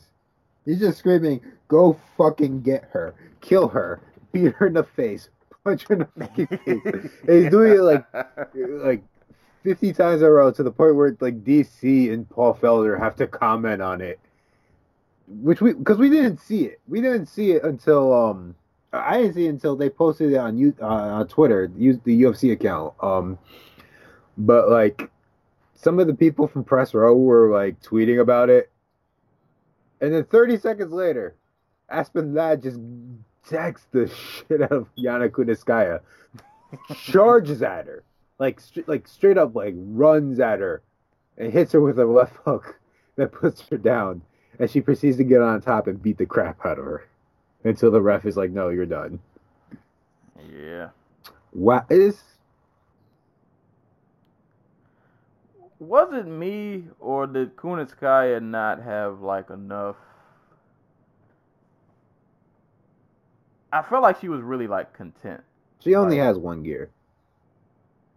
Yeah, there was no. I didn't really sense a lot of urgency. Like, if they stood and and traded, Kunitskaya had some moments where she was doing really, she was doing pretty good on the feet and then she would clinch against the cage and be really content to just kind of just sit there, land some knees or you know.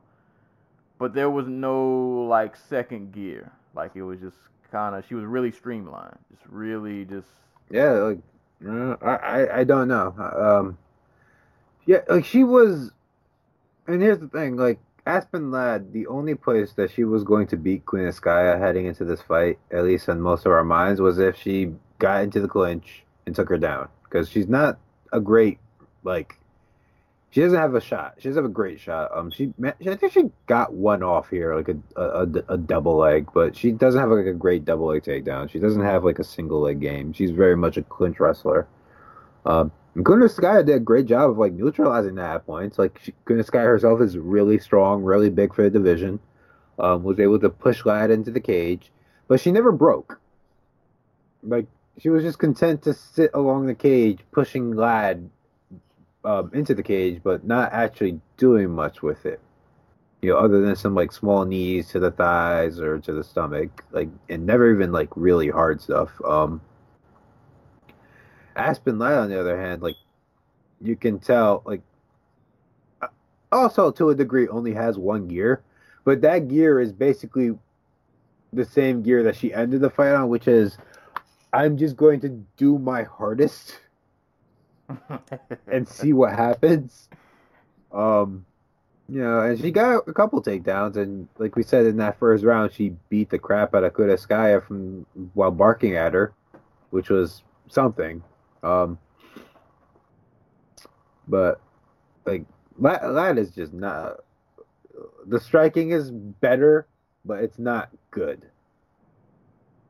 Like she, she has Misha Cirkunov syndrome, where like she has that metal rod in her back, on her when she punches, and it makes all her punches like awkward and loopy, and it's really weird. And, and like they look telegraphed. You know what they look like? They look like they're moving through water. and like it's not like it, it won her the fight here, but like just charging forward and bull rushing people only works when you're Ronda Rousey and you have like an athletic grappling game. And while that is a physical presence, I wouldn't call her like a quick twitch athlete. Right. So, yeah, she, she's going to run into problems with women who can tag her while she's closing the distance, like she did against Germaine de Randamie. Um, like she kind of did against Sijara Eubanks.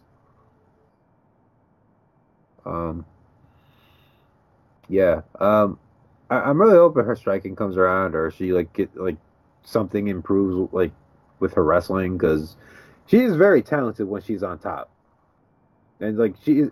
Yeah, she's violent. She's, She's violent. violent. she can hit pretty damn hard, apparently. Um, she is a very good top side grappler. Um, but like the the components aren't there. It's like Cynthia Calvillo. Like you like you see the areas in which they shine and they look like a superstar. But the ways in which they get to the they the ways in which they get to those areas of the fight are just not available to them against higher levels of competition because they're so deficient at other areas of the game. Yeah, still, still some, some, some fine tuning to be done.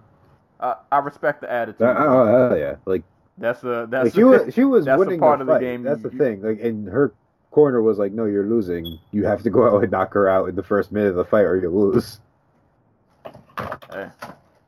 I, I respect I respect that dog in her. No, no pun intended. The bargain, but I, I respect it, man. Like that, that, because that's a part of fighting. Like you, not, I mean, not not everybody has that. Some some some people can be like kind of chill and I ain't gonna say lackadaisical, but you don't have to be that to like win. But you know, for some fighters, like that works. Like you, you just gotta have that that extra that that lead, that would lead me to believe that she would be somebody kind of like in this fight. Well, even if the coach has put it in her head that if she thinks that she's losing, then all right, I, I gotta claw my way back in this, and I I love to see that. So, yeah, I, I respect it. I respect it. Keep keep that energy. You know, just just gotta fine tune fine tune the skills a little bit, but uh, we'll see. Still a solid win, uh, a nice nice violent win, so I appreciated it. So shout out to Aspen Ladd, uh, TKO Yana Kunitskaya, and uh, round three. Moving on, Cody Stamann versus Yadong Song at bantamweight. Um, another fight on this card I was really looking forward to. All hell bantamweight. So many great fighters in this division. Um, And we got two really good uh, bandweight fights to open up the main card here. Yeah, yeah. I appreciated the the ordering of this fight. They got the we got to the smoke real early in this main card. Um No, th- this is this is a fun one. Um kind of as expected. Uh Song Yadong on the feet. He's going to lay hands. Um he, he's he's he's going to get his strikes off. Able to to catch Stamann with a lot a lot of good shots. Um, the grappling, I was interested to see how that was going to play out. I was actually really impressed that, um, especially I felt like in the earlier half of the fight, um, Stamann would get, and Stamann got he he landed some some really nice takedowns. Um, some of like angles and stuff he was cutting at to get takedowns, I thought were really really beautiful. But I was really surprised at how um, a few situations where uh, Yadong was either able to like sweep and get himself back in position, or just find his way back to his feet. because a lot of the takedowns I thought from Stamann were really good, and he was still finding ways to to get himself out of bad spots up until um I felt like the takedown started happening more towards like the second half of the fight. Um, but it it was a good back and forth scrap. Um, I felt like Yadong in terms of I, I'd have to see the stats, but I'm I'm probably gonna say Yadong landed more of the strikes and probably the harder hits, but Stamann's grappling maybe gave him a lot of control. Um, so maybe that's kind of why we got a draw. Um, I'm not enraged at the draw, I guess. Um, I didn't think it was as close as the Calvillo uh, Rodriguez fight was. Oh, you, you know what though?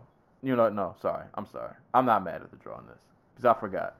Uh, Yadong had the illegal knee. Yeah. Yeah, that cost him. Okay, no. Yeah, never mind.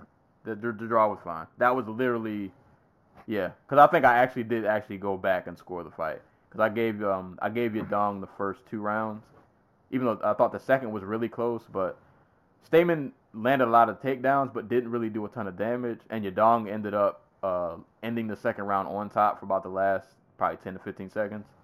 So I edged him the second round, and Stamann had a really good third round, so I gave him the third, which would have came to a 28. I can't do math. 28, 28. Yeah, like I see a lot of people so, Yeah. like I re- like they're like, oh, this was like a terrible decision. And it's just like, no, Zidane won the first. Yadong won the first two rounds of the fight. Yeah. Like, like I don't know if it was D- like DC fucking have like a fucking math breakdown on uh, on this. He's like, uh, how, how did they give Yadong the first round? Where like, do you do like, do you not remember how Yadong got that fucking illegal knee? Where he had Corey Stamann in a deep ass guillotine to the point where Corey Stamann gave up on the double leg he was shooting. Right.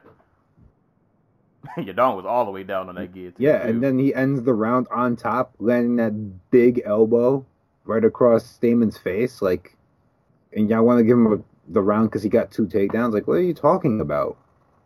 Yeah. Uh, this- uh, Yeah, because like he was like, uh, yeah, DC was like, oh, all Stamann needs to do is win one round, win one round, and he wins the fight.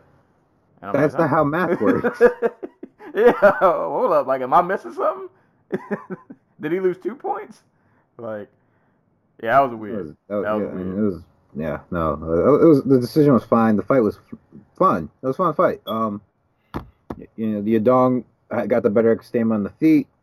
Um, was able to reverse positions in the first two rounds when Stamann managed to get him down. Showed like he showed some not great takedown defense, but showed a really good um, you know, bounce back. Uh, when he when his hips would hit the ground, he would be able to hit get to an angle, get back up pretty effectively. Uh, Stamann was able to get that third round, was able to get him down um, and keep him there. Uh, was this the no? I'm thinking of the fun fight. I'm thinking of fun fight. Um, but yeah, no, it was a good fight, really good fight, really fun fight. Um, it it sucks because that knee that Yadong landed, I believe Stamann only had one leg down, one knee down. Um, he had the other leg like sprawled out, so he was technically on his feet. Um, that should be legal. I'm sorry, like unless you are down down, it should be freaking legal. Yeah. Rules. Rules are stupid, as we learned, Yeah. because you don't have to follow them to win fights. yeah. But it is what it is. We got the rules we got, so we gotta live with them, I guess. But um, no, good, great, great fight. Oh my god, I'm scrolling through Twitter and that Overeem lip. Let me get off of here. I don't want to see that. But uh, no, great, great fight from both, man. Great fight from both. Yadong continues to impress to be only what like 21. Kid's really No, good, man. No, gotta- so you know, I, like I think we talked about this before. Song Yadong's like 25. really? Like he's been claiming he's been 20 for like five oh. years Oh. now. I don't remember. Because well, you know Sonya what? Dong fought back in Rough, and Rough hasn't existed since like 2014. So unless he was fighting when he was 14 years old, which I guess is entirely possible, Wait, no. Let's see. Let's see. Uh, WFL. Yeah, Ruff was 20. He was playing in Ruff as early as 2013. So that's like six years ago. So he was fighting as a 16 year old, which is possible. It's not insane, but he was claiming he was 20 back then too. Ah. So he either lied back then or he's lying now, and I don't know which one it is. It makes me angry. I don't know. The uh the allegedly young kid. I mean, don't get me wrong. He's pro- he's no further than in his mid 20s, but yeah. We just we just don't know. He might be closer to uh to 30 than we think. But no, he, he's really good, man. He he's I I I- I'm interested to see like what his ceiling is. Um but we'll see now. Great great fight from uh, Stamann and uh, Song Yadong. Uh, ended in a majority draw.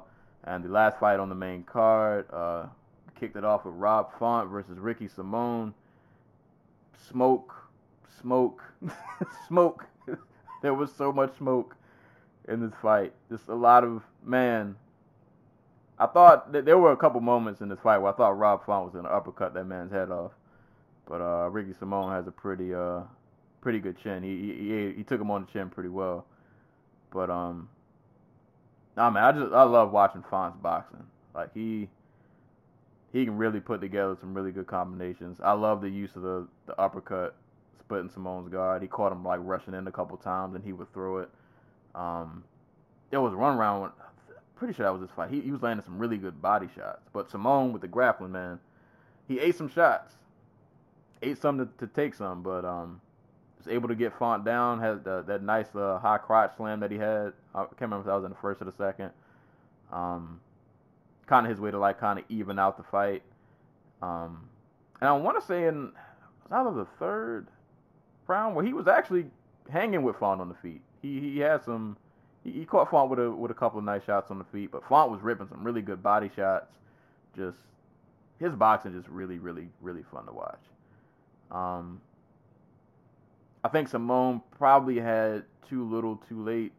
Um, I thought this was a really close fight, but I think Font just did so much work with his hands early. And I remember Simón having a pretty strong second half of the fight in like that third round, but of just a little too little too. Like he was right there, man. He was really close, but you know, when you get uppercutted and jabbed and hooked that many times, it's, it's kind of kind of hard to to get the comeback going. But no, this was a it was an awesome fight. This this is how you kick off a card. Definitely how you kick off a card. yeah, um, friggin' like offensively, uh, I think the dude's name is Greg Rebello. Rebello. Um, he's the uh, the boxing coach of Rob Font, or the, the I think he's the head coach of Rob Font and um, Calvin Kattar and up and coming UFC fighter Randy Costa. And I really like the way he puts together their boxing games. Um, just like de- defensively, there's like so, there's a lot of work to be done, but like offensively, when they get their jabs going, they are just able to like they they, they feel like natural punchers, which is something we don't get a lot of in MMA. Like there like there's a lot of rope punching. There's a lot of guys who feel like, you know, you can tell they came to they came to fighting late in life because they don't have that natural flow you have like when you start when you're a kid. It's like if you tried to teach somebody to dribble basketball when they're 25 versus when they're five. Yeah, it- it- it's noticeable.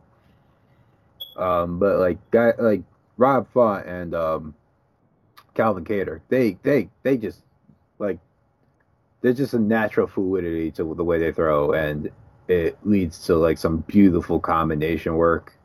Um, props to Ricky Simón. He he took basically every jab Rob Font threw his way. Um, got a couple of big takedowns. Um, was not able to do much with either uh, any of them, but he did manage to hurt Rob Font once to the body with the mean left hook. Um, like a really nasty one. Um, that really shook him. But uh, he he got yeah. Font recovered. Um, you know, came back out, did his thing in the third round. Like he was. Um, Simón does not move his head off the center line like at all, no matter what punch he throws. And the only real thing he does to like defend himself is like to change levels. And Font was just like, okay, I'm just gonna hit you with this like this massive winging uppercut every time you try, and it landed a bunch of times. I'm like I'm like, uh, Faber must have hit Simón really freaking hard to knock him out. Right. Because those uppercuts were landing flush. Like he was catching them pretty much every time he threw it. Yeah, he just he just ate it. Yeah, no, that was great. That was a fantastic fight. Um, props to to Rob Font. Um, that was I'm gonna, that's the best performance of his UFC career that I can remember thus far. Um, uh, let me just uh, maybe maybe the nah no this is better than the Almeida win. Um, yeah, great great win for um for Font. I'm I'm not sure if he'll ever be a contender at 135. Um, I, honestly, I kind of doubt it because he kind of ha- he kind of lacks that like it factor that like guys like um for example uh like uh Marlon Moraes or um like a Marlon Moraes has or like a Aljamain Sterling, Mm. but he he he is going to be a solid top ten bantamweight for a long time because he, he's just too fundamentally sound not to be. Yeah, when you got those kind of hands, yeah, he, he's gonna give anybody problems. That's yeah, you need it like because not everybody has that kind of chin that Simón has, where apparently he can just take it. Well, apparently not from Faber. Apparently Faber got some old man strength still, but I think a lot of other dudes who don't have that kind of chin, those uppercuts probably would have took them out. They they would have been out of there. Um, but nah, props to Rob Font. That was an amazing fight, and props to Ricky Simón. They both put on a really really good performance. Um, so that was the main card, and it, it was a roller coaster. Like out the gate, it was great. We got two really good bantamweight fights, and you had Aspen Ladd on the scene barking at people, and Rothwell with the nut check, and you know Rodriguez Calvillo fight with the missed weight, but it still turned out to be an amazing fight. And then Reem and Rozenstruik ended in a devastating fashion, to say the least. But um, no, it, overall it was a pretty good. It was a good main card. Like we had a hiatus from the UFC for like two weeks. this seemed like a card they'd come back on. We we had great fights. We had shenanigans, referee, questionable moments. Everything MMA has to offer, I think this this card pretty much gave it to us for for the most part. Um, so main card was cool. Uh, moving on to the prelim spotlight, we can just pick a fight or two. Uh, any uh, standout prelims you want to mention uh, real quick? Um, Tim Means is fucking great.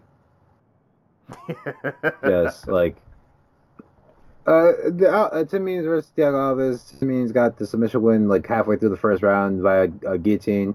Um, like just Tim Means trying to collapse the pocket on Thiago Alves and Alves kicking him to the body two or three times and just marking him up was like really fun. Um, Means realizes that Alves is only going to beat him if he kicks him. Just decides to continue to pour all his effort into moving forward. Um, tags him with a straight left hand that puts him on the ground, beats him up a little bit along the cage on the ground, and then knocks up a guillotine. Uh, really solid performance from Tim Means. Um, nice little bounce back after you know almost knocking out Niko Price, only to get knocked out himself. Um, and uh, like Tim Means, uh, one one of the figureheads of the violent weight section of the uh, welterweight division. So, props to him Yeah. for getting that win. Um, did you have one you wanted to talk about? Um, that very first fight of the card, um, Ma- Mahmoud Muradov versus Trevor Smith. Yeah, Trevor Smith is Um, never going to be the same.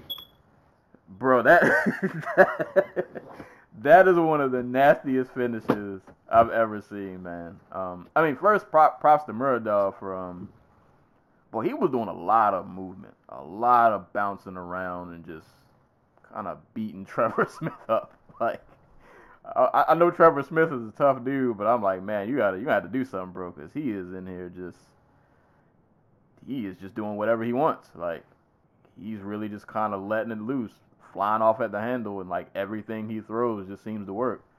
Um, but no, I was really I was impressed with Muradov. Just uh, all the movement, just the the way he was mixing up his strikes. He he was just he was in the zone, man. That man was in like the Matrix, and that that finish was uh, whoosh. Um, I think it was a he ducked.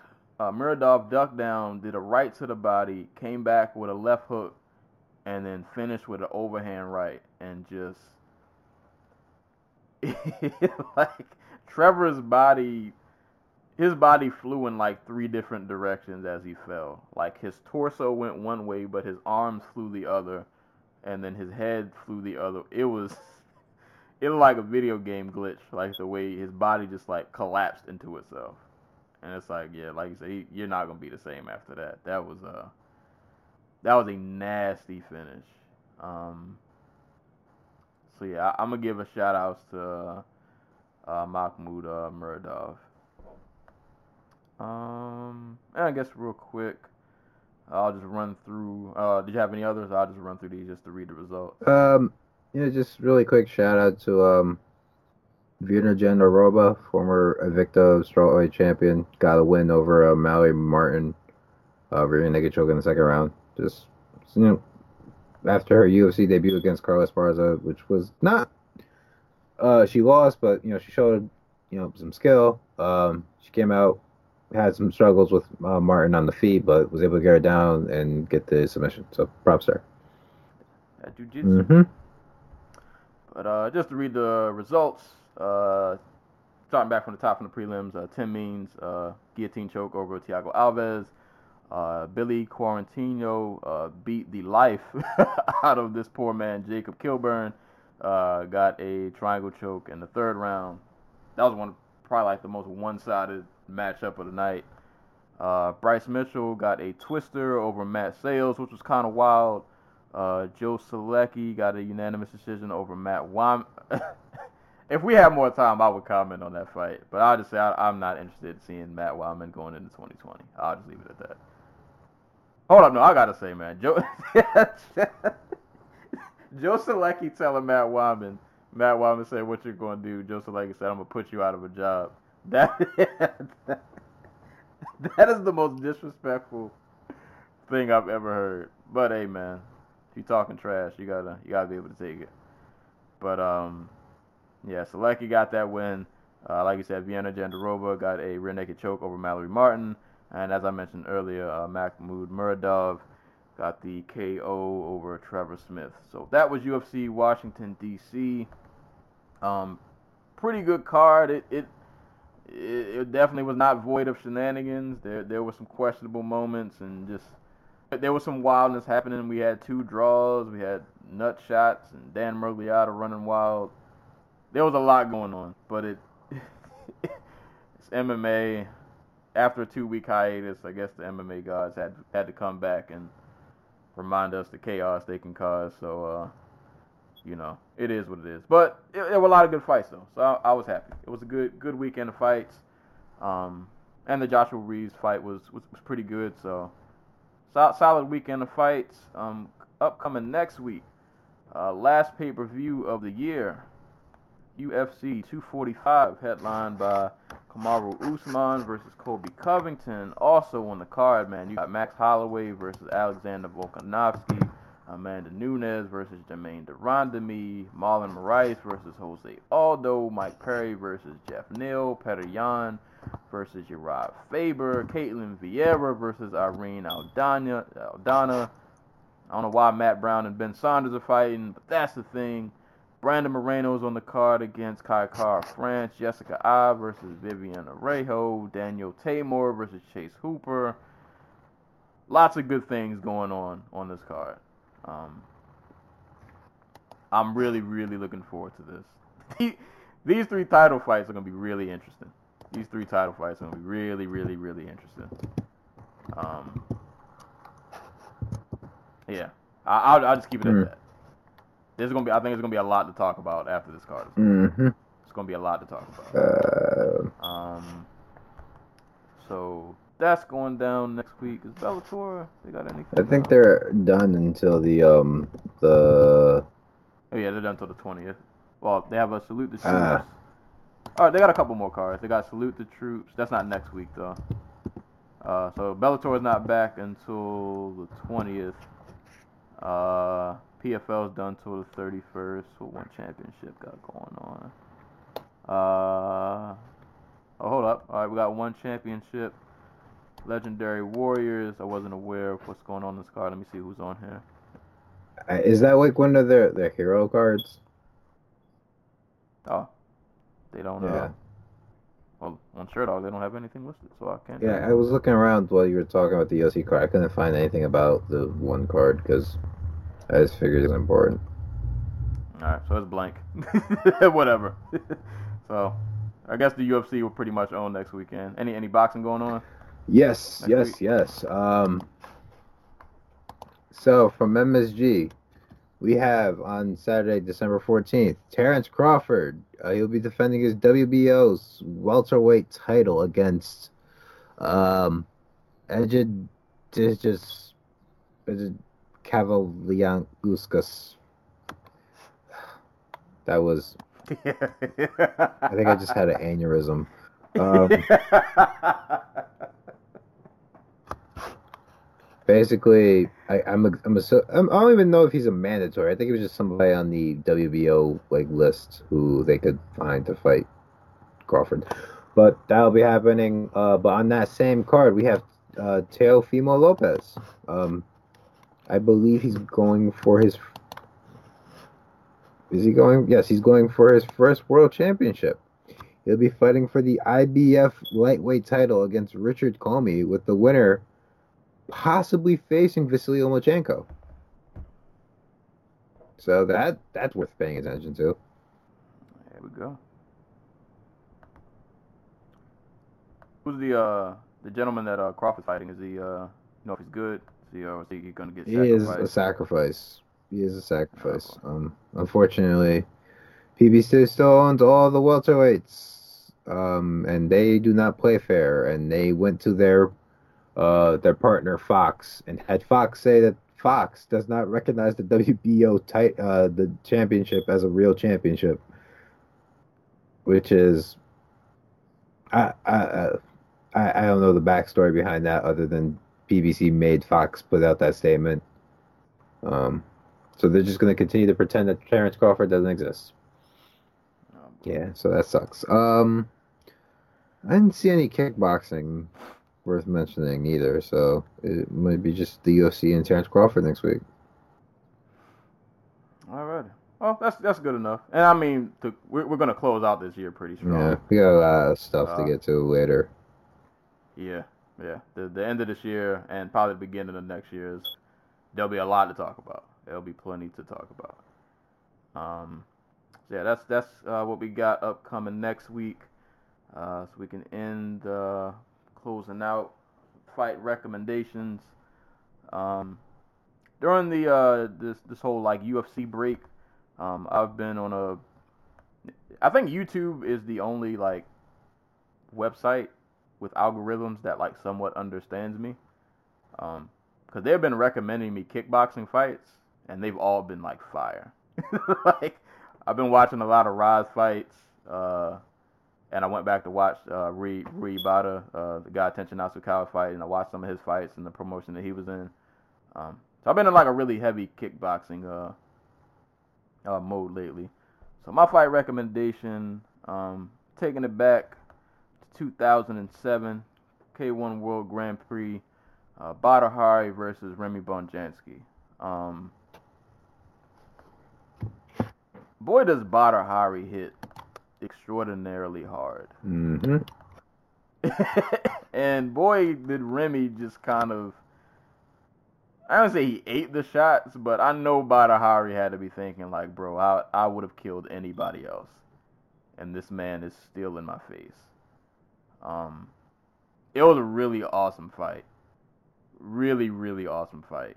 Um, two of the best kickboxers you'll you'll probably ever see. And it, it was one of those fights where like even though nobody got like knocked down or knocked out, it was still a really fun fight to watch. Um, and this is like 07, this is like prime Badr Hari. Like I think, I think him and the Rico rematch is coming Yep. up. I feel like. Yep, yep. Yeah. Collision two. It's gonna be fun to watch how um Rico hurts himself this time. Not Rico. Uh, Badr Hari hurts himself this time. yeah. We'll, we'll, Oh, we'll see. maybe we didn't we didn't talk about it, but um, Chris Eubank Jr. fought this past weekend. Uh, he fought Matt Korobov, and Matt Korobov in like the second round ended up dislocating his shoulder.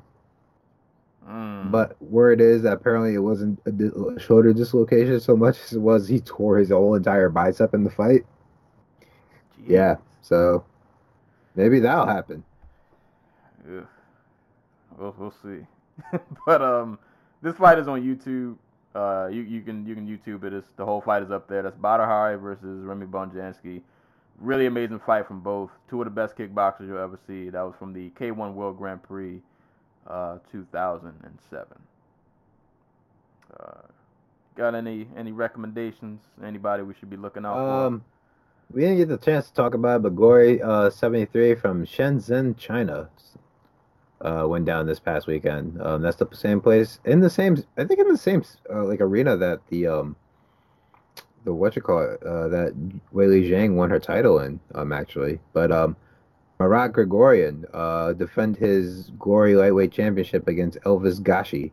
Um, it was a really good fight. Um, it was a really strong performance by uh, Gregorian. So it was really fun. Go watch that. Um, and you know, another little kickboxing nugget. Um, you were mentioning that you were on a kickboxing run, uh, um, you know, spurt recently. Uh, K1 World Grand Prix 2019 Japan 3, whatever the hell they actually call it. Um, so K1 held card last November 24th or 5th or something like that. And they finally uploaded all the videos to their YouTube channel last week. Um, yes, Hey. so uh, that has the latest Takeru fight. Um, he fought uh, Yuta Murakoshi, and it also features their featherweight championship tournament, uh, the Grand Prix, which was won by this guy Yuki Egawa, who knocked out all three of his opponents in the first round. So I would suggest you go watch those because those are really cool to sit through. Um, so yeah, go watch that. Watch more kickboxing, man. Like just just watch more kickboxing. It's really fun, especially the, the Japanese kickboxers, man. They, I, I don't think I've ever watched like a boring, like all these Rise fights I've been watching. Like I don't know any of these people, and all these fights are amazing. kick kickboxing's an easily digestible sport because it's like three. It's like and it's really quick because it's like three minute rounds and they're only like Right. a lot of the time it's only three minutes. Uh, I mean it's only three rounds anyway, so. So go watch some go watch some kickboxing, man. That's your fight recommendation homework uh, for the week. And uh, before we officially exit for closing thoughts, um, I'll just mention this because I just got an ESPN uh, notification about it uh, for my college football. Ah, my college football fans. Um, playoffs are set. Number one LSU versus Oklahoma at number four. On the other side of the bracket, number two, Ohio State versus number three, Clemson. Um, all I have to say is Alabama isn't in the playoffs, therefore I don't care who wins, and I'm happy. There's no Alabama, which means it's a great day for me. Um, but that'll be your uh, college football uh, playoffs. So have fun. Bowl season is here. If you're a college football fan, bowl, bowl season's been uh, well. They're doing the conference championships now, but you know, bowl, bowl season be be bowl season be popping. The scores be like 45 to 50. There's no defense. Everybody just scores like a boatload of points. It's a good time. It's a good time. Um, that's your uh, college football finals. Um, got anything for closing thoughts? um, no, I'm out of thoughts. Um, I'm ready to get this homework out the way so I can never do homework ever again. All right, there we go. Yeah, we got to get uh, Anticolada. He's got to got to do real world, real world things. But uh, yeah, so that's all we got for today's episode. Uh, thank you guys for listening. As always, give this podcast a listen. SoundCloud, Apple Podcasts, Google Play, Spotify, iHeartRadio. Send questions to Dojo Talk Podcast at yahoo.com. Uh, hit us up on social media at the Dojo Talk Podcast Facebook page as well as the Instagram page.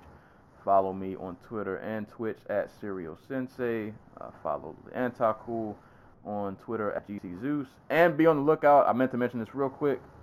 Uh, you know, the, we always do our award show. Uh, that'll be coming sometime, probably early 2020.